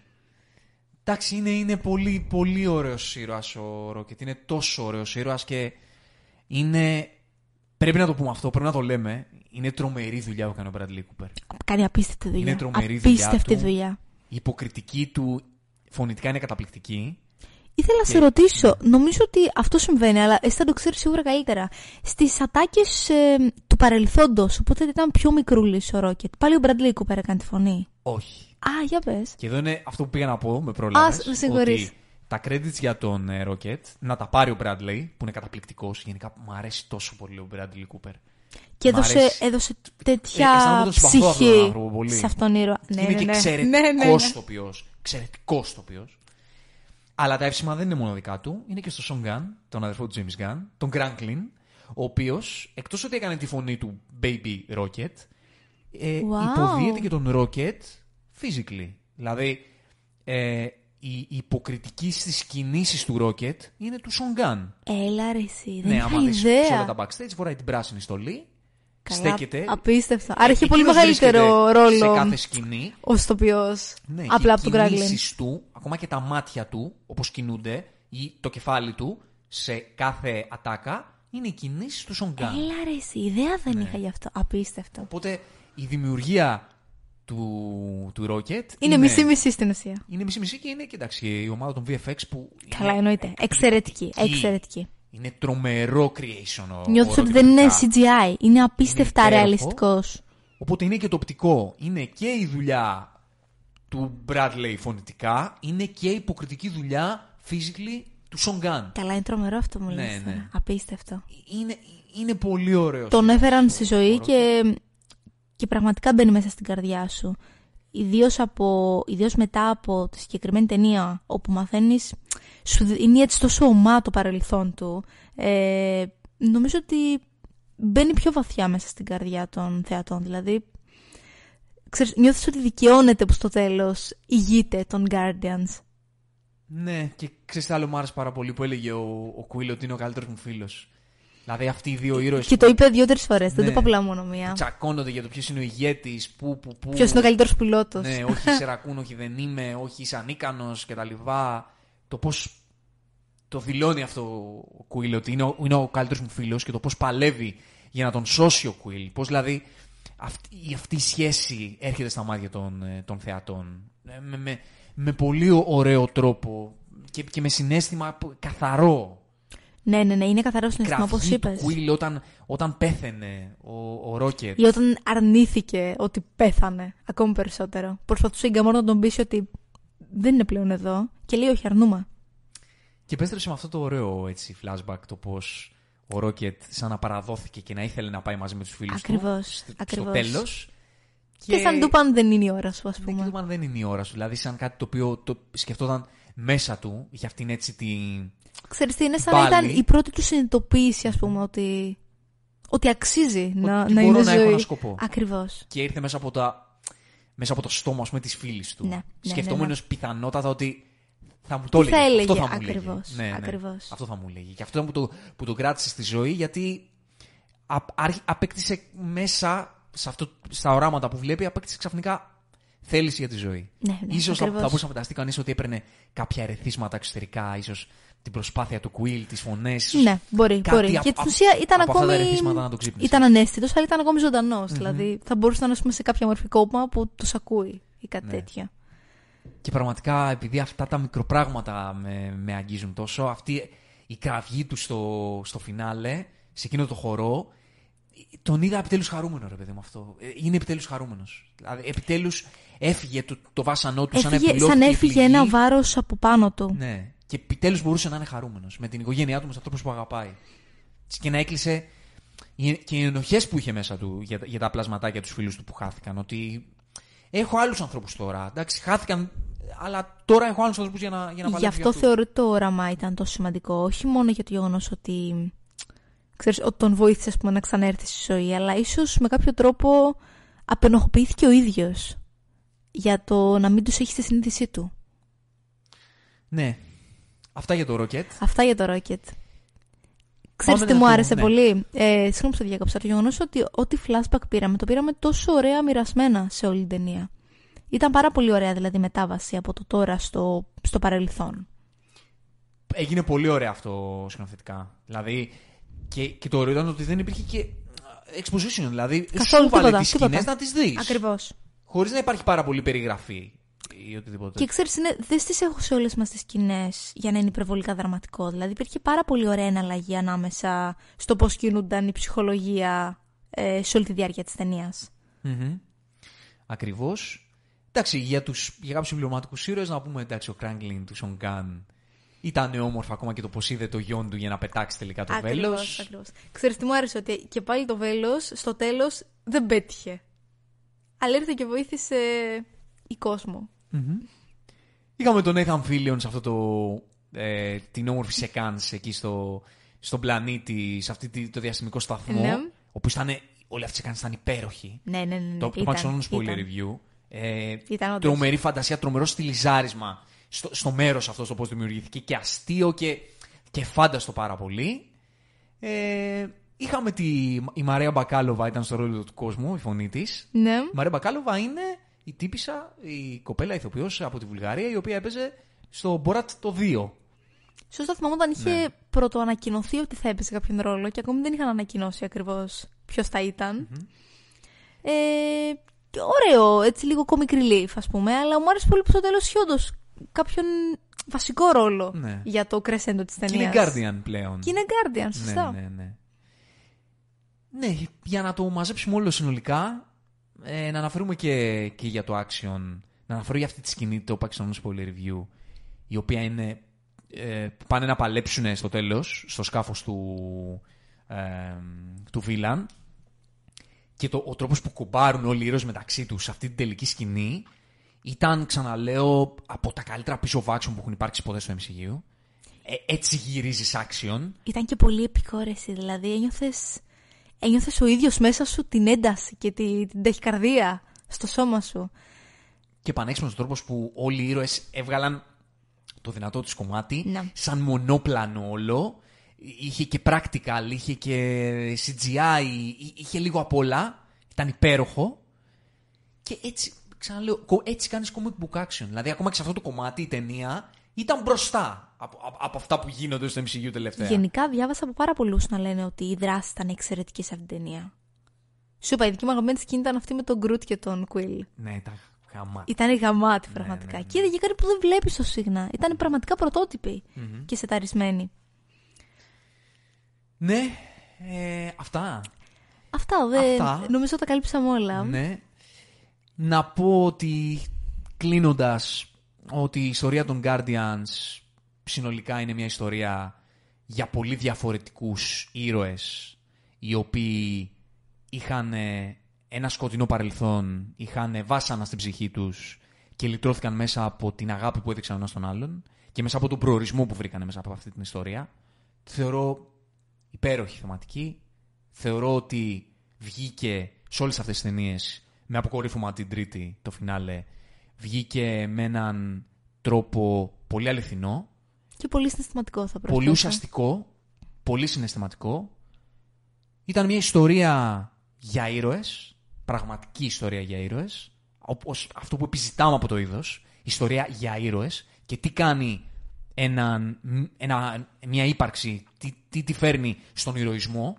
Εδώ πέρα η, η, η άποψη, η κατάθεση της ταινίας αυτής ήταν κάτι πολύ ουσιαστικό. Εγώ σαν πραγματικά λάτρης του περιρροϊκού είδους δεν είμαι λάτρης απλά και μόνο για, το, για τη φαντασία του πράγματος επειδή με ιντριγκάρει πάρα πολύ να βλέπω τι κάνει έναν άνθρωπο είτε όχι Ένα άνθρωπο. όν, ας πούμε, ήρωα. Ναι, ναι, ένα όν στους φανταστικούς κόσμους, αλλά πώς το μεταφράζουμε στο δικό μας κόσμο, έναν άνθρωπο τι τον φέρνει στο να κάνει πράγματα για να βοηθήσει, για να προσφέρει, για να συνεισφέρει. Να δώσει τον εαυτό του στο να χαρίσει πράγματα σε άλλους σε άλλους ανθρώπους. Πόσο μάλλον όταν ξέρει ότι μπορεί να μην τον συμφέρει τον ίδιο. Μπορεί να θυσιαστεί, μπορεί να. Μπορεί να μην λειτουργήσει υπέρ του. Ναι. Ε, Οπότε η θεματική του ηρωισμού εμένα με τριγκάρει πάρα πάρα πολύ και όλα τα παρακλάδια της και αυτή η, η περιοριστική ιστορία έχει πραγματικά κάτι να καταθέσει ε, πάνω σε αυτό. Ε, εντάξει, εγώ τι, τι, να- τι άλλο Τι να άλλο πω; να πεις, τι άλλο να Ε, πεις; Το μόνο που έχω να πω, ε, το μόνο που έχω να πω είναι ότι επειδή αυτή την ιστορία την αγαπάω ε, με την καρδιά μου, είναι ότι επειδή οι ιστορίες έχουν αυτό το, αυτή την ιδιότητα ότι μας κάνουν καλό σαν τα ερεθίσματα που παίρνουν από τις ιστορίες, σαν ιστορίες, από το τι έχουν να πούν οι ίδιες, αλλά μας, μας ε, αυτό που, που έχουμε να πάρουμε ακόμα είναι οι δικές μας ιστορίες μέσα σε αυτές τις ιστορίες. Δηλαδή πολλές φορές λέμε ότι αυτή την ταινία την είδα τότε με αυτούς τους ανθρώπους όταν ζούσα εκεί και έχουμε μια δική μας ιστορία για αυτή την ιστορία. Ναι, σωστά. Οπότε, ε, ε, αυτό που, που η δική μου ιστορία με τους Guardians ε, έχει να πει είναι ότι νομίζω ότι πρέπει να αγκαλιάζουμε αυτές τις ιστορίες που, που μας ακουμπάνε στην καρδιά. Να, να έχουμε την καρδιά μας ανοιχτή για το οποιοδήποτε σημείο μπορούμε να τις δούμε, αυ- να βρούμε αυτές τις ιστορίες και όταν βρούμε αυτό που μας αγγίζει, ε, να το αγκαλιάζουμε πραγματικά. Να, να, να, να δινόμαστε σε αυτό. Δηλαδή να, ε, να μην έχουμε στεγανά. Α, αυτό είναι ελαφρύ, α, αυτό είναι ε, Marvel, ξέρω είναι εγώ, φαντασία, δεύτερο, ακριβώς. Α, αυτό είναι φαντασία.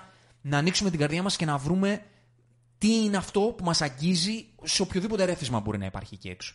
Και όταν το βρούμε, να μην έχουμε α, ε, α, δεν αρέσει στους άλλους ή υποτίθεται ότι για τον κόσμο αυτό είναι κάτι δεύτερο, είναι κάτι τρίτο. Δεν θα έπρεπε καν να μας, είναι κάτι να μας οτιδήποτε. ενδιαφέρει κάτι τέτοιο. Ο καθένας έχει την άποψή του. Ακριβώς. Και εγώ λατρεύω τους Guardians, κάποιοι άλλοι θα μου πει δεν μου αρέσει καθόλου. Ε, φυσικά. Και θα υπάρχει κάποιος που δεν θα το αρέσει καθόλου. Αλλά πρέπει, ξέρεις, αυτό να έχουμε την καρδιά μας ανοιχτή, να βρούμε εκεί έξω. Γι' αυτό υπάρχουν τόσα όμορφα πράγματα, τόσα ωραία ρεθίσματα στην τέχνη, να βρούμε την αυτό που μας μας εκφράζει και, και να το αγκαλιάζουμε. Αυτό είναι το πιο όμορφο μήνυμα με το οποίο θα μπορούσαμε Ναι. να κλείσουμε σήμερα την εκπομπή αυτή. Αυτό. Ε, για κάτι για το μέλλον, το τελευταίο που έχω να πω είναι ότι, OK, θα γυρίσω στο Star-Lord. Σας παρακαλώ, φέρτε μου τους Ravengers, φέρτε μου τον Sly και την, ε, και τη Michelle Yeoh, την ηρωίδα της Michelle Yeoh από τη δεύτερη ταινία, να κάνουν κάτι μαζί, Sly και Michelle Yeoh, σαν Ravengers. Έπως. Είναι το dream project για μένα. Ακόμη και σε σειρά θα ήταν αυτό τέλειο. Θα ήταν κάτι υπέροχο. Ε, μ, Το θέλω περισσότερο και από σειρά Star-Lord. Πραγματικά. Αυτό θα επίσης από αυτή την ιστορία. Σίγουρα θα δούμε και άλλους ήρωες πάντως από τη συγκεκριμένη ιστορία να επιστρέφουν. Δεν υπάρχει περίπτωση να είναι μόνο Star Ναι, έτσι πιστεύω κι εγώ. Ε, κάτι να πεις για κλείσιμο; Δεν έχω να πω κάτι. Κλείνω σε αυτό το μαραθώνιο Ε, τριών ε, εκπομπών για Guardians. είναι, ξέρεις, είναι τόσο συγκινητικό όταν βλέπεις μια ιστορία που ξεκινάει καλά και τελειώνει με τρόπο που δικαιώνεται. Δηλαδή, θα ήταν τόσο κρίμα, ας πούμε, να είχαν ένα τέλος το οποίο δεν θα θεωρούσαμε ότι τους αξίζει. Ε, και χαίρομαι πραγματικά τόσο πολύ που, όπως είπες και εσύ, είναι μια ιστορία που την βλέπεις τόσο πολύ ως μια ολότητα, όπου νιώθεις ότι μέσα από ένα σημείο και μετά είσαι μέλος της. Δηλαδή, ότι γίνεται μέρος της καρδιάς σου. Και θεωρώ ότι είχε τόσο συνέστημα στη συγκεκριμένη ταινία, που πραγματικά σε έκανε να το νιώσεις αυτό. Αυτά. Όπως είπε και η ηρωίδα της Μισελ Γιο σε αυτή την ατάκα που κάθε φορά που, που, τη, που τη σκέφτομαι συγκινούμε. Ε, το μήνυμα που έχω να πω για τους Guardians φεύγοντας I will see you in the stars. Αυτό. Τα λέμε στο επόμενο ηρωικό ταξίδι. From zero to hero. Just like that.